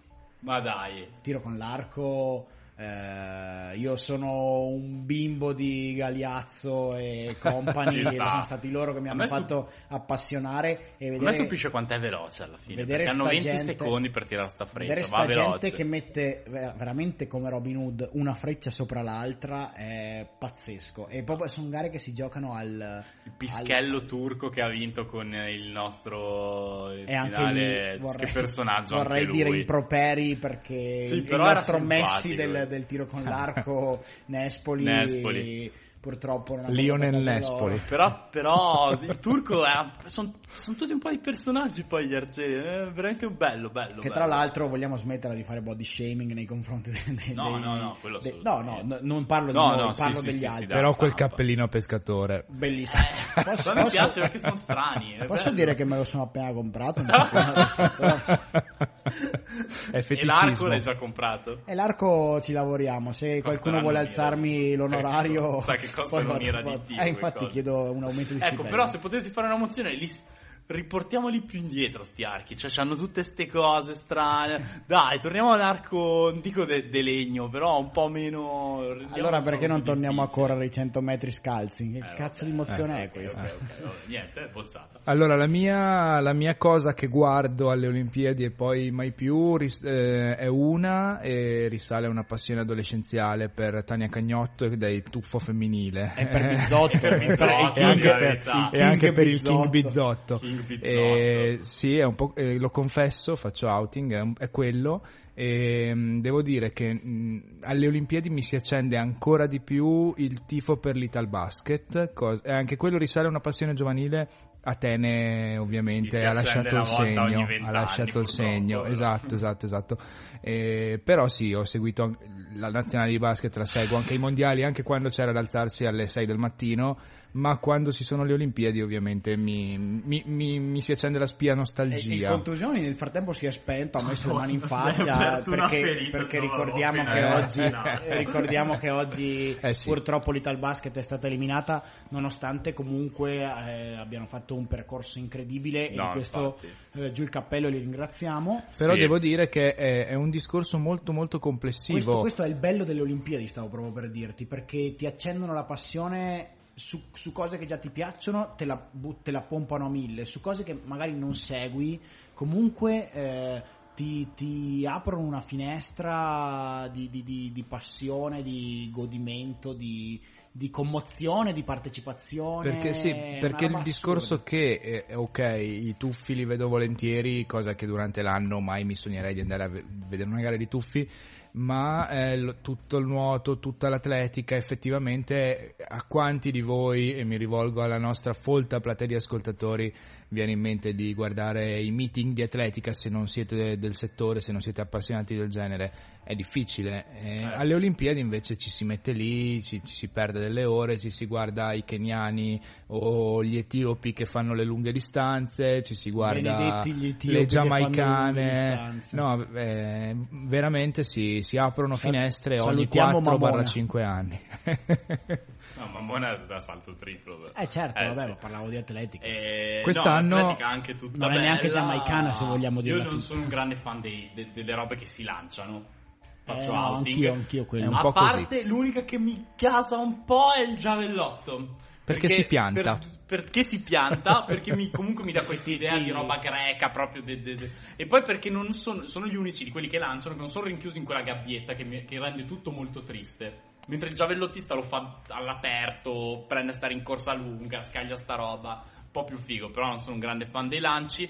Questa critica mi permette di andare a quel- alla domanda che volevo fare adesso, e vi faccio partire a voi e poi vado io su questa. Quale sport invece secondo voi potremmo farne a meno alle Olimpiadi? Vi faccio un, un caveat però, non vale dire dressage perché sul dressage siamo tutti d'accordo. Aggiungo, mi stupisco che tutti quelli che fanno dressage di cognome non facciano Agnelli e Montezemolo. Devo dire, devo dire che io sul dressage avevo una, una- una flebile speranza un fetish, di vedere. Di vedere alle È un Olimpiadi sport. la figlia di Max Gazzè che fa Ah, equitazione. davvero? Però- Vabbè, magari fa pur- equitazione seria, però Sì, perché non facciamo sì. correre i O- cavalli? o la fi- o la figlia- Olimpi- Se o la- fa qualcosa con sti cavalli, Ma scusa, ma correre. c'è solo il dressage alle Olimpiadi, mi, mi dichiaro impreparato sull'equitazione. Io, Eh, non so eh, quello quello do- corsa con gli ostacoli, approfondiremo durante la prossima canzone, come si Ah, dice. io credo che qualcosa in più del dressage Però sia, dressage- lo vabbè, spero dressage- almeno. Io avrei Però voluto una finale olimpica mh, nell'equitazione, nell'ippica, nel, nell'ippica, come si dice, tra la figlia di Max Gazzè E e la figlia di Bruce Springsteen. Te sei intenditore di ippica. Eh, eh. Dai, per una volta che abbiamo fatto una puntata senza Aaron, non citiamo Max Allegri, ce la possiamo fare. No, quindi sì. uno sport che non vi pi- uno sport che dite, vabbè, questo Devo lo potremmo dire, anche evitare. non ho, capisco- capito, non ho capito lo skateboard. Ci sta. Eh, anche perché è strano, cioè, mi ha fatto molta impressione. Hanno vinto tredicenni, tra Sono l'altro. tutte ragazzine e Sì. tra l'altro eh, voi potrete anche dirmi, ok, anche nella ginnastica artistica sono tutte ragazzine, però sono ragazzine truccate, cioè mascherano la loro età, invece le ragazzine dello skate sembra proprio eh, la sorellina piccola. Sì, sì. E- però non so, io in realtà non sono tanto per togliere. E, Ma solo per aggiungere. E sì, non, non- non ti direi, anzi ti dirò, eh, a un certo punto di concetto quando mi hanno detto c'è il basket 3 contro 3 ho detto eh e poi invece mi E sono ho pegata appassionato anch'io, quello. anch'io. Anche se E- devo dire, mentre lo guardavo pensavo sempre, cioè mi è piaciuto, però pensavo, Madonna cosa farebbe LeBron James con tutto questo spazio. Eh, vabbè, certo. Madonna cosa farebbe Giannis se avesse tutto questo spazio. Comunque, non lo so, io per togliere sono in difficoltà e ti dirò che forse sono in difficoltà anche per aggiungere, eh, ma perché non ho presentissimo cosa è rimasto fuori. Anzi, forse nei giorni scorsi avevo pure qualche polemichetta su qualcuno che era rimasto fuori, che però è stata obnubilata nel mio cervello. Guarda, provo a e- darti una mano io con una mezza provocazione su quello che toglierei e quello che aggiungerei. Leviamo il calcio da ste cazzo delle Olimpiadi se lo dobbiamo fare così, perché è indecente, ridicolo. Cioè, fa un po'. L'unica roba carina che ci puoi trovare sono queste narrazioni di sti vecchietti che aggiungono come fuori quota agli under 23 che ci vanno perché Però si trascinano schifosa, una narrazione schifosa. Facciamo così, leviamo il calcio e mettiamoci il calcio a 5 o il calciotto. Cioè, il calciotto è la tua quota aggiunta? Il, mio- il mio- il calcio a 5, no dai, il futsal, non il calciotto. Il futsal, mettiamoci il futsal. Non lo so, sono d'accordo sul fatto almeno che la almeno cosa, ci porti della la- gente che ci vuole andare. Sono d'accordo sul E- e fatto che comunque la cosa che, spettacolarità, eh, la, il calcio, cosa, la cosa che mi entusiasma di meno delle Olimpiadi è, strano a dire, sia il calcio. Eh, No, dovrebbe Eh, avere una sua dignità, cosa che non ha. Se, ave- squadre se- se il calcio avesse una sua dignità, ovviamente andrebbe ri- ripensato il sistema con eh, chiaramente non la concomitanza con eh, l'anno degli europei, ma eh, a quel punto andrebbe magari.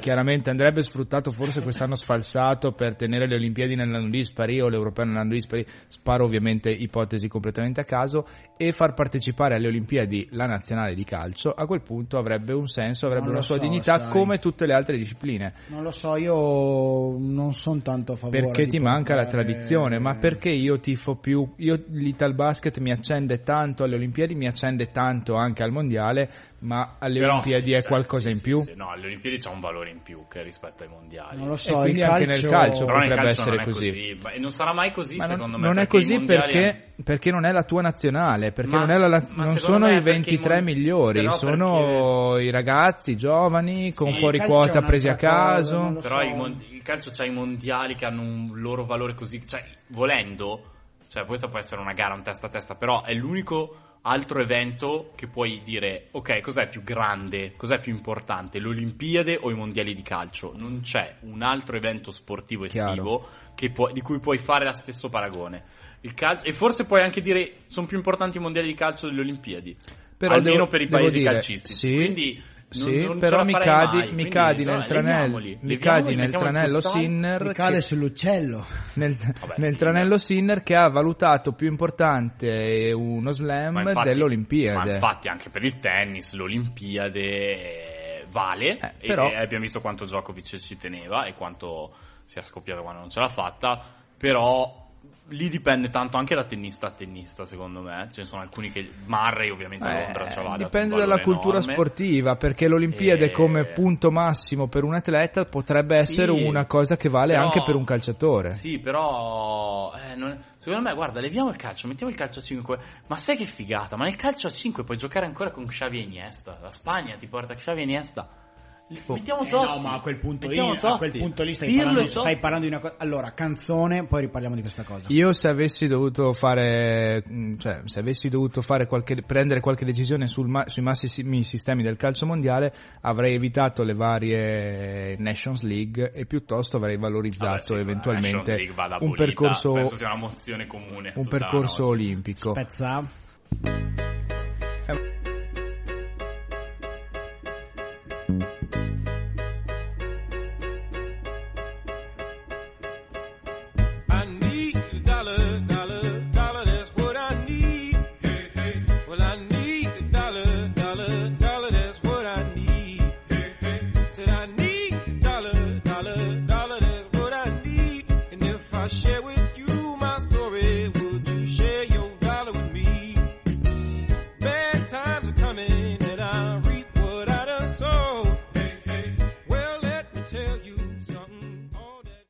I Need a Dollar, mi avete bruciato il pezzo che doveva aprire il- la sezione calciomercato, eh, però vabbè, eh, la faremo tra pochissimo, ci manca solo la chiusura La olimpica. faremo tra pochissimo perché siamo dei malati, cioè noi giustamente ci troviamo, facciamo una puntata sulle Olimpiadi e poi dobbiamo chiudere nella melma del calciomercato perché appunto siamo dei malati. Chiusura Però- olimpica che apro con una parentesi tornando sull'ippica.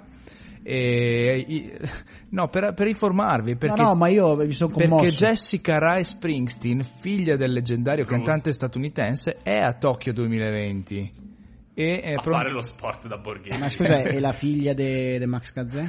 La figlia di Max Gazzè invece le ultime notizie che ho è di quando nel 2017 l'Amazzone sedicenne eh, difendeva il titolo delle regioni con i colori del Lazio. Il titolo delle regioni. Vabbè, Bianca allora, Gazzè, ci siamo, ci siamo documentati sul, eh, la- su- sulla sussistenza del- del- dell'equitazione alle Olimpiadi, cioè c'è solo il dressage, c'è sta... Quello no, io ho guardato solamente le figlie d'arte, Eh, speravo che il resto lo faceste voi. Vabbè, ci diamo appuntamento alla prossima per eh, sviscerare l'equitazione e magari chiamiamo Max Allegri che ci dà una mano. 10 secondi sul basket per ringraziare i ragazzi, dicevamo.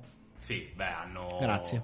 hanno fatto una cosa incredibile andare a vincere un preolimpico a Belgrado contro la Serbia non ha... E in che modo? e dominando la partita in lungo e largo non ha senso. E per me hanno fatto, cioè, E- incredibile no a quel punto lì, ma comunque è una cosa grandissima passare il girone. Hanno fatto Eh un sì, girone non era fantastico. scontato. Ti sei andato a schiantare con quella che probabilmente Era la pe- L'Italia poteva beccare solo tre avversari, che erano eh, le vincenti degli altri due gironi e la migliore seconda, cioè Slovenia, Francia e Stati Uniti.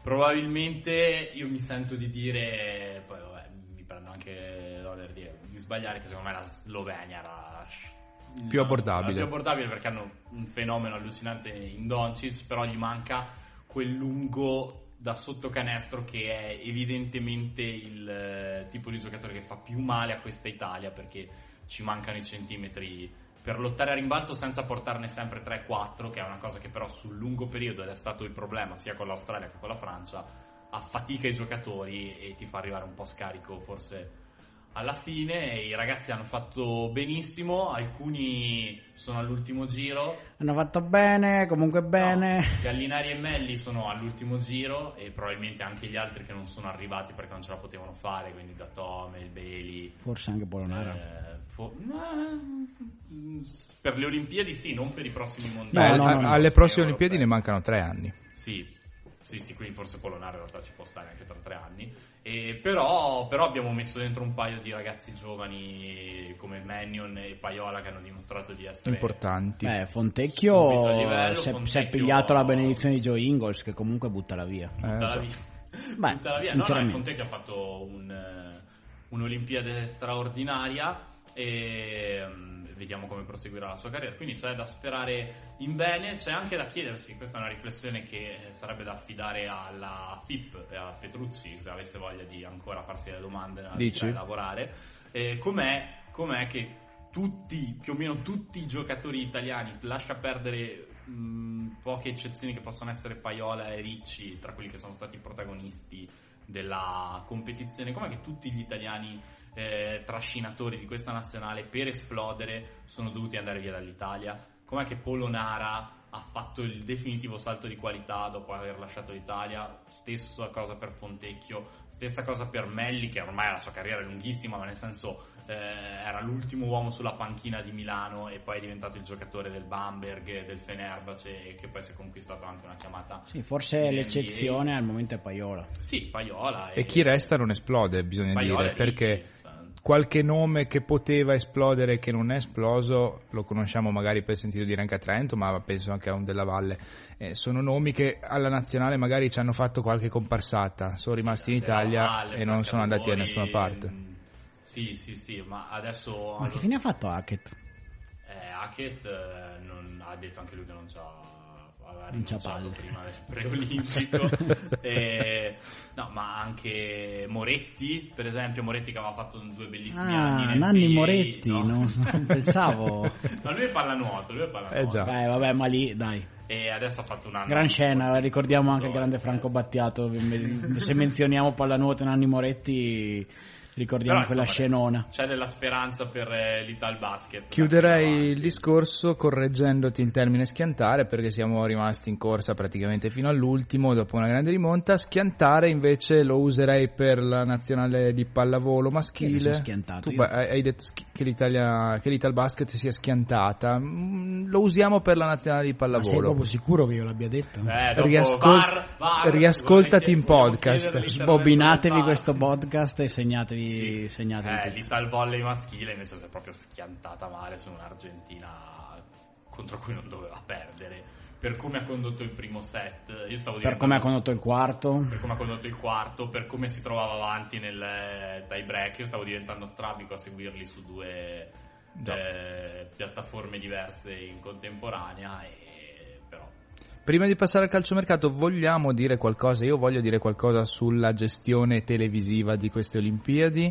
E chiaramente il jet lag non ha aiutato a seguire bene le, le gare. E ovviamente oggi o per chi ascolta in podcast nei giorni seguenti, nella giornata di martedì, è stato un peccato avere questa concomitanza di cui hai appena parlato, eh, però effettivamente la gestione televisiva RAI Terribile. ha lasciato molto a desiderare. Terribile perché investi soldi su cose sbagliate invece che metterli su una cosa che appunto unisce veramente tutti, cioè lì ti fai uno share incredibile, investi questi soldi nelle Olimpiadi, hai, hai migliaia di canali che usi per vaccate e non mi pento, delle, non mi pento delle parole che Esatto. dico, più la piattaforma streaming, più un canale dedicato allo sport che ripeto eh, per me lo spartiacque dell'Olimpiade targata Rai è stata proprio quella finale di Alice Volpi che io volevo assolutamente vedere e non ho potuto vedere né su Rai 2 e quando ho girato ho detto vabbè magari me la mandano su Rai Sport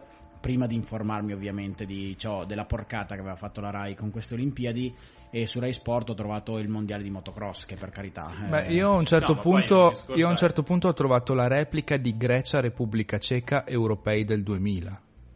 4. Sì, vabbè. Quattro, scusa. Milan Baros. E Bravo, già nien- E penso che Sì. non abbiamo più nulla da dire, si commenta tutto Ah, da solo e Ah, aggiungo basta, che schifo. Aggiungo una cosa io alla questione. mm, allora, e questo non per discolpare la RAI, ma nel senso quando sono delle competizioni comunque delle federazioni internazionali, che poi sono finanziate anche dalle federazioni nazionali, io proprio non, non capisco perché ci sia anche solo la possibilità che vada su canali privati, cioè nel senso che questa è una cosa Certo. che trovo abbastanza immorale, che vale anche per gli Certo. europei di calcio e per i mondiali di calcio e, e non lo trovo giusto.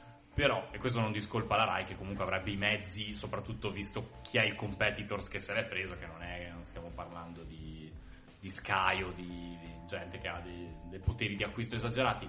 Nel merito poi mi tolgo un sassolino alla scarpa, eh, non so se ci ascolterà mai, ma eh, signor Bragagna, ehm, citando il vice capitano della nazionale italiana di calcio, quando parla di Alex Schwarzer faccia il piacere di sciacquarsi la bocca perché veramente durante, mentre Tamberi e Marcel Jacobs vincevano i loro ori, un momento bellissimo, io non capisco perché questa emozione me la devo vedere rovinata da un uomo che letteralmente ha detto non voglio nemmeno nominare l'ultimo italiano a vincere un oro nell'atletica, che è appunto Alex Schwarzer nel 2008. Alex ha vinto meritatamente e in maniera pulitissima quell'oro nel 2008. Poi ha fatto un errore, ha pagato, ha ammesso, ha denunciato, che è una cosa che non fa nessuno in quell'ambiente lì. Ed è grazie alle sue denunce se siamo arrivati anche alle inchieste che ci sono state poi sul giro di doping indecente che c'è nell'atletica. C'è stato, vogliamo sperare che sia il passato. vabbè. E quindi questa persona merita molto, molto rispetto e non invece questo Ma basta anche solo una nota di cronaca, eh, perché appunto fai il nome perché No, stai non vuoi- facendo sì, cronaca, io non è perché... capisco veramente quale sia il motivo di questo astio, perché voglio dire, cos'è che ti dà fastidio? Questioni che sbagliato e, e- e non sei una persona che è capace di perdonare o di capire che comunque c'è una fine pena nella vita, o ti dà fastidio cosa? Che abbia tirato su un polverone che ha fatto vedere quanto marcio c'era nell'atletica? Non lo so. Pillolina Rai per chiudere, la rimozione di Enrico Variale dal ruolo di vice ho visto direttore. oggi, ho visto oggi, infatti Zenga stavo, starà aprendo stavo aspettando di, champagne. di- di stappare, sì anch'io. Al suo posto, oggi. attenzione, Marco Eh, Civoli.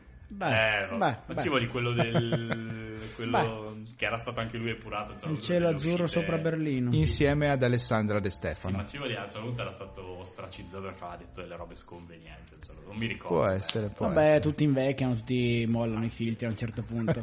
Invece, prima di passare al calciomercato, eh, vorrei fare un brevissimo eh, passaggio di anche qui polemica Sossi tra me e il Contusion perché intanto purtroppo non abbiamo fatto una puntata post europei e quindi niente applausoni al Mancio applausoni all'Italia bravi tutti è stata una gran goduria anche quella Chiamo Eh, l'attenzione anche qui del VAR per andare a riascoltare minuto per minuto la puntata del Festival dell'Economia dove il Loco, se non sbaglio, disse che l'Italia era la squadra che avrebbe vinto l'Europeo. Però allora chiamo il VAR anch'io a questo punto. Io ho parlato di una Danimarca in semifinale Eh, e mi pare vabbè, di te ne aver sbagliato. anch'io ero molto lanciato sull'Italia, eh, io ero molto fido. Ho detto Eh. anche una roba tipo miglior centrocampo C'era, gi- c'era quel giro di pronostici lì che andrei a riascoltare. Che non è andato male Non per i nostri male, standard. penso eh. solo la. Francia abbia incannato. E vabbè, quella penso che l'abbiano cannata tutti. In realtà, appunto, brevissimamente, eh, Grande Italia, mh, una delle cose che sorprendentemente devo dire, dopo aver scavato la fossa della Rai, è che Sogno Azzurro è stato un prodotto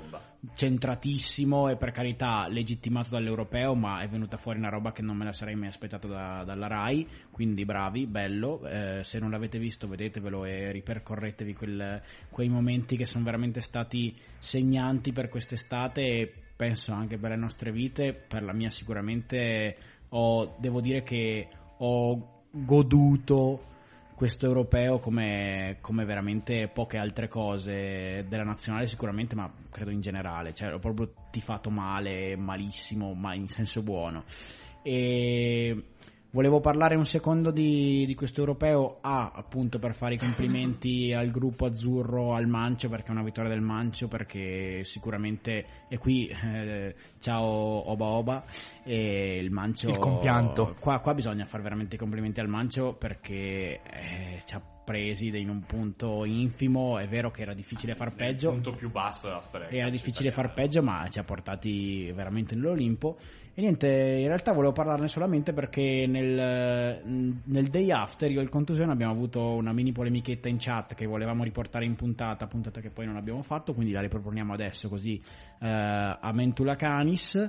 E sul.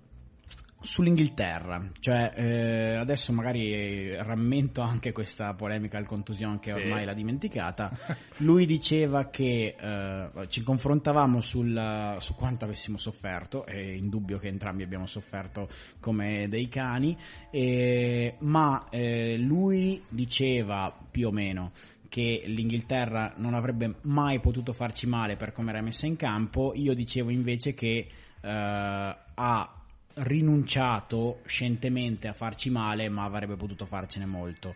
Il succo di questa polemica sta eh, più o meno nella questione tattica, secondo cui, eh, appunto, secondo il contusion, l'Inghilterra col doppio mediano era fottuta e messa in campo malissimo, mentre secondo me un po' gli do ragione, un po' dico anche che l'Inghilterra in realtà era messa in campo anche potenzialmente per farci molto male con quelle sovrapposizioni sulle fasce che se riuscite a ricordare un po' quella, quella partita, il primo gol è nato così, ma c'è stata immediatamente dopo una un'altra occasione nata nella stessa maniera, la doppia sovrapposizione sulle fasce eh, da parte dell'Inghilterra che poteva mettere tranquillamente in crisi i nostri terzini come è stato per i primi 5 minuti e poi mai più, avrebbe potuto veramente farci a fette e io ho avuto l'impressione all'inizio di quella partita che sarebbe finita veramente molto male. Mi date del democristiano se dico che per la parte iniziale della partita hai ragione, Mago.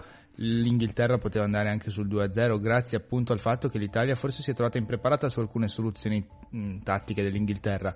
Poi quando l'Italia ha iniziato a prendere le contromisure è venuto fuori il gioco della nazionale Sì. italiana e forse quella disposizione eh, che il contusion sottolineava, sottolineava dei due mediani non ha aiutato nel creare gioco poi da parte dell'Inghilterra quando l'Italia l'ha schiacciata di più. Sì, però eh, Se l'Inghilterra Dico- avesse raddoppiato, che- probabilmente il gol di Bonucci non sarebbe bastato a portarci i rigori. Dico certo. che l'Inghilterra con un po' di coraggio avrebbe potuto, non dico andare sul 2, ma pure sul 3, nonostante non fosse schierata in una maniera che secondo il contusione avrebbe potuto valorizzare meglio quelle che sono le caratteristiche della rosa. Perché ci abbiamo messo un po' a capire qual era il vulnus.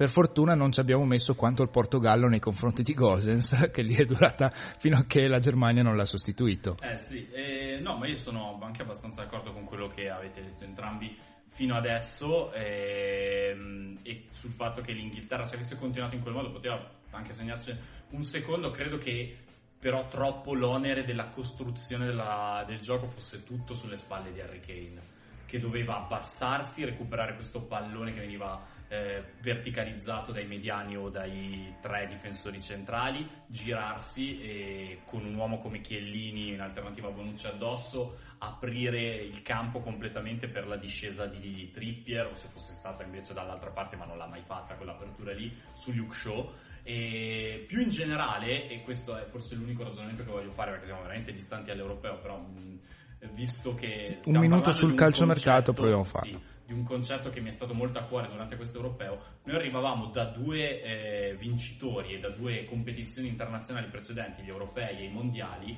in cui avevano vinto due squadre costruite sulla stessa medesima filosofia, Portogallo e Francia, da due allenatori che avevano detto fondamentalmente in una squadra di nazionali è difficile se non impossibile allenare una fase offensiva studiata, organizzata, con la risalita del pallone, gli scambi di posizione, i giochi che vengono fatti all'interno delle squadre di club ormai perché c'è troppo poco tempo per stare insieme. Quindi cosa faccio io? Io alleno una, metto in campo una squadra difensivamente impenetrabile e poi davanti spero che il talento associativo e creativo dei miei giocatori migliori mi permetta di vincere la competizione ed è es- esattamente quello che ha fatto la Francia agli ultimi mondiali, quello che aveva fatto il Portogallo agli europei precedenti.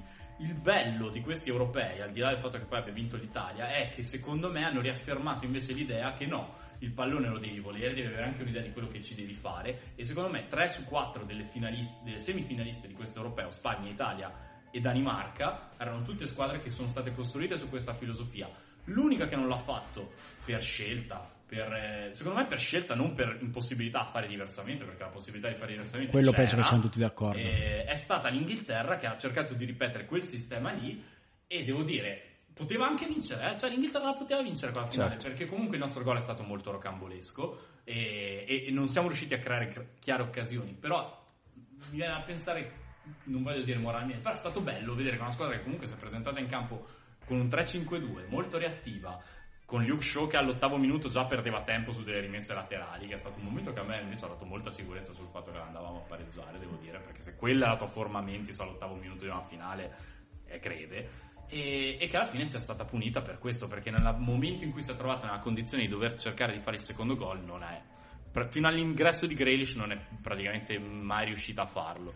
Bene, quindi il tempo ha spento anche questa polemichetta post-europei, quindi cosa ne traiamo? L'insegnamento che è inutile andare in giro con le pistole a sparare per difendere le proprie idee perché poi magari un mesetto dopo le cambiamo. E complimentoni a- mm, al Mancio e all'Italia, bello bellissimo, siamo ancora tutti molto contenti, non vi abbiamo dimenticato, grazie e passiamo al calciomercato. Sì, io ho aperto subito Che uno dei siti di riferimento e, e la prima notizia, la prima bomba di mercato, secondo lo dico calciomercato.com, Ah, è Sabrina è ancora la regina dell'estate italiana, i fan Ah, impazziscono. Salerno? Esatto. Ah, pensavo Sabrina vita da strega. Grande Sabrina Salerno. Per dire il livello di quelle che sono le trattative in Italia. Il livello delle trattative in Italia penso possa essere anche riassunto nella trattativa Inter-Cagliari per Nathan Nandez, che sembra il paradosso di Zenone, la tar- di Achille. Infatti lì, lì è tutto, lì è tutto apparecchiato comunque, eh. cioè lo Sì, scambio non- con Nainggolan, il Cagliari vuole Nainggolan, noi ci pigliamo Sì, non Nandez la capisco cosa servono Cioè, una- si stanno facendo ro- delle cene, sono delle scuse per andare a cena tutti è, una ro- insieme. è che io comunque con Giulini non ci andrei mai a cena perché con tutto quello che ci ha rotto Anche le perché palle. secondo me non paga. Ma figurati. Ti fa no, ti fa tipo no, il portafogli, l'ho lasciato a casa, mannaggia, fai te. anche a me. No, non so nemmeno cosa dire sul calciomercato, se non che ovviamente da parte di noi interisti c'è tantissima amarezza perché abbiamo perso eh, Ashraf Hakimi che- di cui mi ero follemente innamorato e in questi giorni ci stanno veramente eh, facendo terrorismo psicologico con Romero Lukaku che eh, se parte lascerà una ferita veramente enorme nel mio cuore, penso pari a quella, lo so che sono parole forti, ma che ha lasciato eh, Ronaldo, Ronaldo, sì, ma dillo così. Quindi iniziamo a pensare al post Lukaku? no, No, no, non ci vogliamo pensare, perché non esiste. Se partirà oltre Io- al nome di Duvan Zapata Ma c'è anche quello di favore. Joaquin Correa in uscita dalla Lazio. Ma Gio- Joaquin Correa che non fa gol neanche con le mani? Che Simone No, Inzaghi riabbraccerebbe volentieri. Dai, porta. perché stiamo parlando di no. calciomercato? Io, non voglio parlare, io dico solo una cosa. che non è un caso che le prime a tirarsi fuori dalla Superlega siano state le inglesi e l'unica a non parteciparci dall'inizio sia stata il Paris Saint Germain, che sono le uniche che stanno Eh, sì. facendo robe indecenti in mezzo a una pandemia in questo momento. Il Paris Saint Germain ha firmato chiunque. Il Tottenham ha dato 55 milioni per Romero, cioè che se, voglio dire, bre- bel giocatore, eh, però se in mezzo a una pandemia spendi 55 milioni per Romero Io e sei il Tottenham, che vuol dire che sei la Fiorentina. No, ma è Peggio. rispetto per la Fiorentina. Peggio della Fiorentina, questo, sì. a livello di trofei. Dico. Ah, certo. Eh, quindi è proprio una roba in- insensata. Non lo so, io, io faccio veramente fatica a parlare. Fatica. Questo è un omaggio ai miei mentori toscani. Eh, fatica a parlare di, di calciomercato perché mi vengono veramente solo insulti irripetibili eh, verso svariati soggetti. E, e sinceramente fa veramente male eh, al tifoso che è in me eh, vedere che dopo anni di sofferenze, dopo essere riusciti con fatica, con anche investimenti, con eh, perseveranza e dopo grandissimi fallimenti a tornare, a tornare in alto, a tornare a vincere qualcosa, a tornare sul tetto di qualcosa, poi subito senza manco avere il tempo di stappare la bottiglia siamo già di nuovo lì a ridimensionare, quella è veramente non... Anche perché intanto quando si parlava di ridimensionare la prima cosa che è stata fatta è stata quella di cedere a Kimi. Quindi eh, il compromesso, e lo dico da non interista, era quello o uno o l'altro perlomeno. No? Già, già, già. Sconcerti, la mossa Lukaku era attesa e mette in moto il No, grande sconcerti, mercato. Sconcerti vaffanculo. Eh, Sconcerti, è- Sconcerti vaffanculo. Sconcerti è talmente bollito che non lo portano neanche col carrello dei bolliti. Vi- Eh, boh, è inservibile su un piatto. Smetto di rigirarvi il, per il- favore. il coltello nella piaga. Il. Livorno è fallito. Anche perché il Livorno è fallito ed è notizia di oggi anche l'ufficialità del, del fallimento del Chievo che svincola tutti i suoi giocatori. Non Ah, è so se... Ah. Pare che al- Ma perché mi cioè questa da quando hai detto la parola sia calciomercato il... il- mio mood è sceso Madonna, veramente, sotto veramente Voglio solo dire che pare che ci sia il fratello di Vignato. Sì. Chievo. Non è che Sì. pare, c'è il Cioè, fratello cioè, di Vignato. No, no, ma che pare che sia. C'è il fratello di Vignato e pare che sia cioè in realtà appunto io essendo Che già Vignato è un fenomeno. io essendo conterraneo del, del suddetto e conoscendo un po' di persone che ci hanno in vari modi avuto a che fare, tutti dicono che il fratello forte sia quello piccolo. quello piccolo. E quindi. Vabbè, già casa è il fratello grande. Eh, vediamo dove finisce. Parlavano del Barcellona, non a caso. Poi quella sarà anche stata magari una buttata, però non lo so. Vediamo. Ah. Comunque il patrimonio giovanile del Chievo è di tutto rispetto, in- in- perché è sempre stata una del- dei. negli ultimi anni. A Campedelli si può dire qualsiasi cosa, ma il settore giovanile del Chievo ha sempre avuto grandi, grandi successi e sfornato anche dei discreti nomi. Vediamo quel patrimonio lì che fine fa e vediamo cosa succederà al Chievo. Sergio Pellissier si era esposto in prima persona dicendo che se il Chievo fosse fallito ci avrebbe pensato lui a, a rimettere insieme i cocci. Vediamo cosa succederà.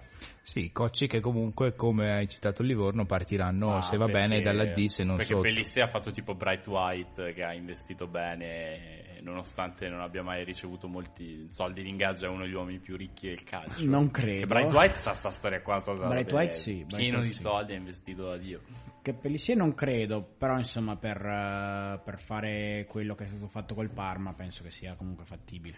Partire dal basso non dovrebbe costare più di tanto, magari all- appoggiandosi a eventuali imprenditori che hanno voglia di investire. Eh, questo è il Se calcio. ci sarà qualche magnate oggi. americano che si viene a pigliare il Chievo. ma si fa copina Poteva farlo prima eventualmente per ripartire dalla B. Beh, Kraus comunque, anche Kraus poteva farlo prima e non l'ha fatto. Sì, no, beh, mh, l'ha fatto dopo, però quando il Parma era già risalito di qualche categoria, se non E sbaglio. infatti magari lo farà pure dopo per il Chievo, che ne so Certo, io. ci vuole tempo. Magari uno che- a cui piace particolarmente la PRA e che vuole venire a svernare a Verona. Nota di colore a proposito di Parma e a proposito di Inter, Caramò non rientra nei piani al Parma. E... loro, Mentre-. Possiamo smettere di Mentre- parlare di Inter, per favore? Rimaniamo allora fronte giallo-rosso in tutti i sensi perché No, l'attore Paolo Calabresi commenta scherzando l'arrivo di- del figlio Arturo Calabresi a Lecce. Finalmente hai scelto i colori giusti. Ma non è quello che è, che è comparso nella, nella serie di Boris, vero? Sì, sì, è lui, è lui. Che ha giocato anche a Livorno, tra l'altro. lui Arturino Ma il Calabresi. figlio? Il figlio di Paolo. Il figlio del Biasci. Paolo Calabresi Biascica No, no, il figlio fece di comparire il figlio anche in Boris e poi il figlio dopo Sì. Boris ha giocato Ah, nel ma Livorno e adesso carri- gioca a Lecce. Che carriera fulminante! Bellissima, Giovetti, poi. Ci hai tirato sul Eh sì, eh sì. Infatti quando- Finalmente abbiamo dato un senso a questa coda di, di puntata di noce. Quello Quando firmò con Livorno ero esaltato, poi ha giocato tipo due partite da subentrato prima di tornare alla Roma dal prestito. Roma che ha preso Shomurodov, tra l'altro, uno dei questi più a caso di Già. questo calciomercato. Eh, chissà, eh, sono ancora molto perplesso sul eh, calciomercato della Roma e molto, ho molti punti interrogativi sul futuro della Roma con José Mourinho. Eh, vedremo. In realtà, appunto, se il calciomercato non chiude velocemente, probabilmente riuscirò anche a disinnamorarmi del calcio per un paio di mesi. Però, eh, vabbè, non so, questa mi sta veramente ammosciando questa coda di puntata di Bomba, noce. bomba grossa è quella su Kane che sembra in, in rotta col Tottenham in attesa di accasarsi al Sembra? City. Sembra, però dicono che non si allena perché è in quarantena dopo la vacanza ai Caraibi. La Sì, versione ufficiale è quella. Sì, ma anche lì, ma Poretto, ma già, cioè, io penso, Barella non c'ha ancora una settimana di, di vacanze, cioè, sto povero Cristo già deve trascinare il Tottenham tutto l'anno, deve Bare dove trascinare- sei? Bare dove sei? Trascinare l'Inghilterra per tutti gli europei, ma fategli fare una settimana di vacanze in più, cioè, veramente lo stanno ammazzando quel povero cavallo, già c'ha la faccia del cavallo, lo vogliono ammazzare come un cavallo. Bojack Barella. È andata Bojack così. Kane. E altra notizia delle No, ultime va- va. ore è la cessione di Caldara dal Milan al Venezia. Quel Caldara che sembrava un predestinato. Raga, parliamo Eh, della maglia del Venezia, per si è favore. smangiato tutte le Mi- va- vammi sul sito del Venezia. La maglia del Venezia in è molto real time figa. a controllare se hanno fatto un restock. Perché ragazzi, che forse non avessero- dovremmo parlarne non perché io la voglio gioca- comprare. Non avevano giocatori fregata. perché la roba incredibile del Venezia è che si è vinta la promozione con una squadra di prestiti. Ragazzi, Bayern Young. Bayern Young al Venezia. Eh, eh. No, Colpo, colpo del fantacalcio? No, Eh. non credo.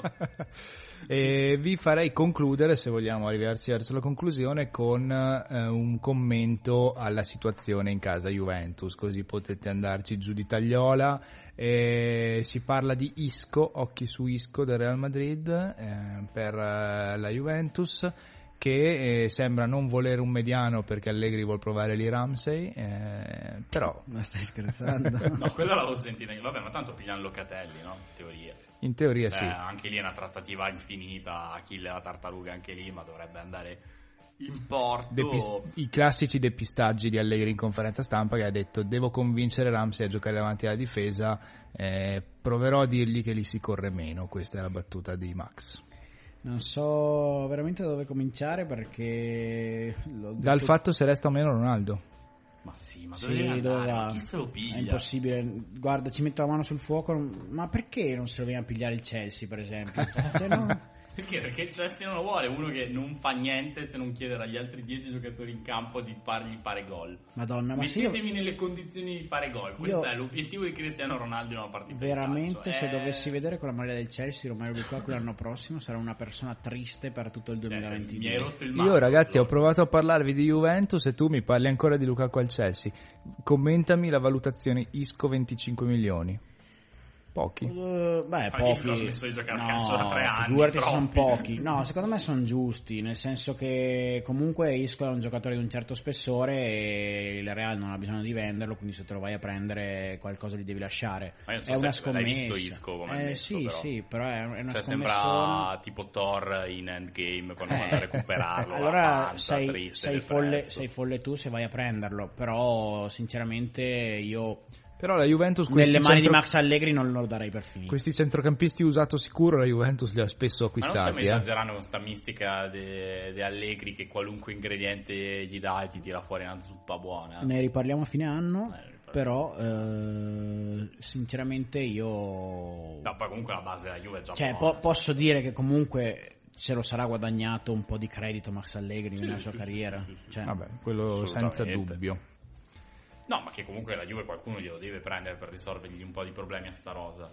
Cioè che non può pensare che basti la mistica di Ma se Massimiliano vendiamo. Lukaku No, vabbè, e compriamo noi- Dybala? Che schifo. e la Juve prende i cardi? Beh, ci Beh, firma. vada dove vuole. Cioè, vede i romanisti che adesso si stanno gasando per questo sogno Icardi. Icardi, devo Un dire abbraccio che a tutti gli amici giallorossi. Devo dire che un po' di tempo fa mi avrebbe bruciato vederlo, credo, con qualsiasi altra maglia in Italia. In questo momento mi lascia veramente indifferente, per cui può andare assolutamente dove vuole. L'unica cosa che un po' mi brucerebbe sarebbe vederlo con la maglia del Milan segnare nel derby. Però Eh, per ma non resto. succederà perché non, non va al Milan e perché il Milan Nei che mi derby, brucia un po'? Posso darti una bomba di mercato che secondo me un sorriso sulle labbra te lo mette? Le bombe di Maurizio Mosca. e- Carmelo Anthony to join Los Angeles Lakers. Ma fatta? Fatta. Madonna. Fatta, annunciata, letta su The Athletic. Ma che Carmelo bello Anthony e LeBron. sto team di vecchi ragazzi mi fa mi gasa ogni giorno. da rivali a migliori amici e finalmente in squadra Red e insieme. Toby, nemici amici. Esatto, bellissimo. Questa è bella. Grande, Questa bello, bella. bello. Ciao Core. Io volevo, vabbè, volevo intristirmi oggi. Mi ha un po' intristito anche il fatto che Olivier Giroud sia andato al Milan, sinceramente. Eh, eh, Lo volevo da me a fare un mezzo gol, un gol, un gol in rovesciata della Madonna, mi bastava quello. al Milan No, con è un Ibra. buon giocatore. No, no, è un, buon giocatore. È un bel giocatore. È una garanzia perché Ibra comunque si è visto l'anno scorso non, Eh non ha 38 partite ma non ne ha neanche 30 forse e quindi è una garanzia in più Milan c'ha questo buco enorme che gli ha lasciato Cialanoglu Bucio di culo. che è enorme comunque e devono capire come rimpiazzarlo e non può essere Brian Eh, il Diaz. DS, il nuovo DS. Sì, che non è Brian Diaz, che è una, è una pippa tecnica. Eh, e poi, cioè, schiena dritta quanto vuoi, ma io non riesco a capire se non con l'ottima stampa di cui godono i nostri cugini, come si possa giustificare l'aver perso probabilmente il miglior portiere al mondo Eh e sì. pensare di aver Eh sì. Di aver fatto valere dei chissà che valori. Di aver perso il tuo migliore centrocampista, il tuo secondo miglior centrocampista, i tuoi diretti rivali a zero anche in quel caso e pensare che ne stai uscendo bene. La schiena è dritta, la gestione La schiena- societaria forse un po' meno. sarà anche dritta. Concludo, concludo dicendo che eh, l'unica cosa che oggi mi ha riempito veramente il cuore è il ritorno di Christian Eriksen a Milano. Ciao Sì. Christian, ti vogliamo tanto bene, io in particolare. Colloquio con Marotta. E spero di vederti in campo di nuovo. Eh, sarebbe bello. Beh, una speranza, una, una Ah. fiammella che, si, che illumina questi cuori nerazzurri. Mandami la di maglietta, dai. Christian. La nuova maglietta lì è fighissima. Non mi interessa quello che dicono. che bellissimo. Vero, concordo, concordo. Noi siamo in chiusura, però non sappiamo a quando darvi appuntamento, chiaramente. Ma voi se ci seguite sui social, prima o dopo esce qualche puntata random e in attesa di regolarità, che non è comunque mai stato il nostro forte, eh, fatevelo bastare. Questa era ed è la noce del DS, puntata spirito olimpico eh, E con, spirito libero eh, con anche. poi sì, ovviamente derive da psicolabilità nostra. E grazie al Loco in regia, Grazie Mago. grazie al contusione alla mia sinistra. Grazie Mago e grazie Loco. E grazie a voi tutti che ci ascolterete, ci avete ascoltato, ci ascoltate, fate un po' quello che vi pare. Ciao, Che buonanotte. avete spento al quinto minuto anche. Ma Lukaku non te ne andare. Sì, vero. Resta con noi, ti prego. Quando si leva Lukaku, giuro che vado a buttare al ponte da riccia. Ma ammazzo, devo sentire La noce del DS. C'è un paracarro e c'ha 32 anni. Correa.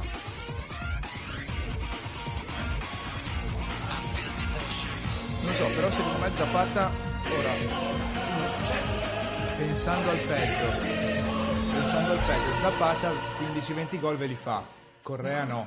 Ma scusa, ma tu vendi, allora facciamo... No, ma chiaro, è comunque- Lukaku a 120, 130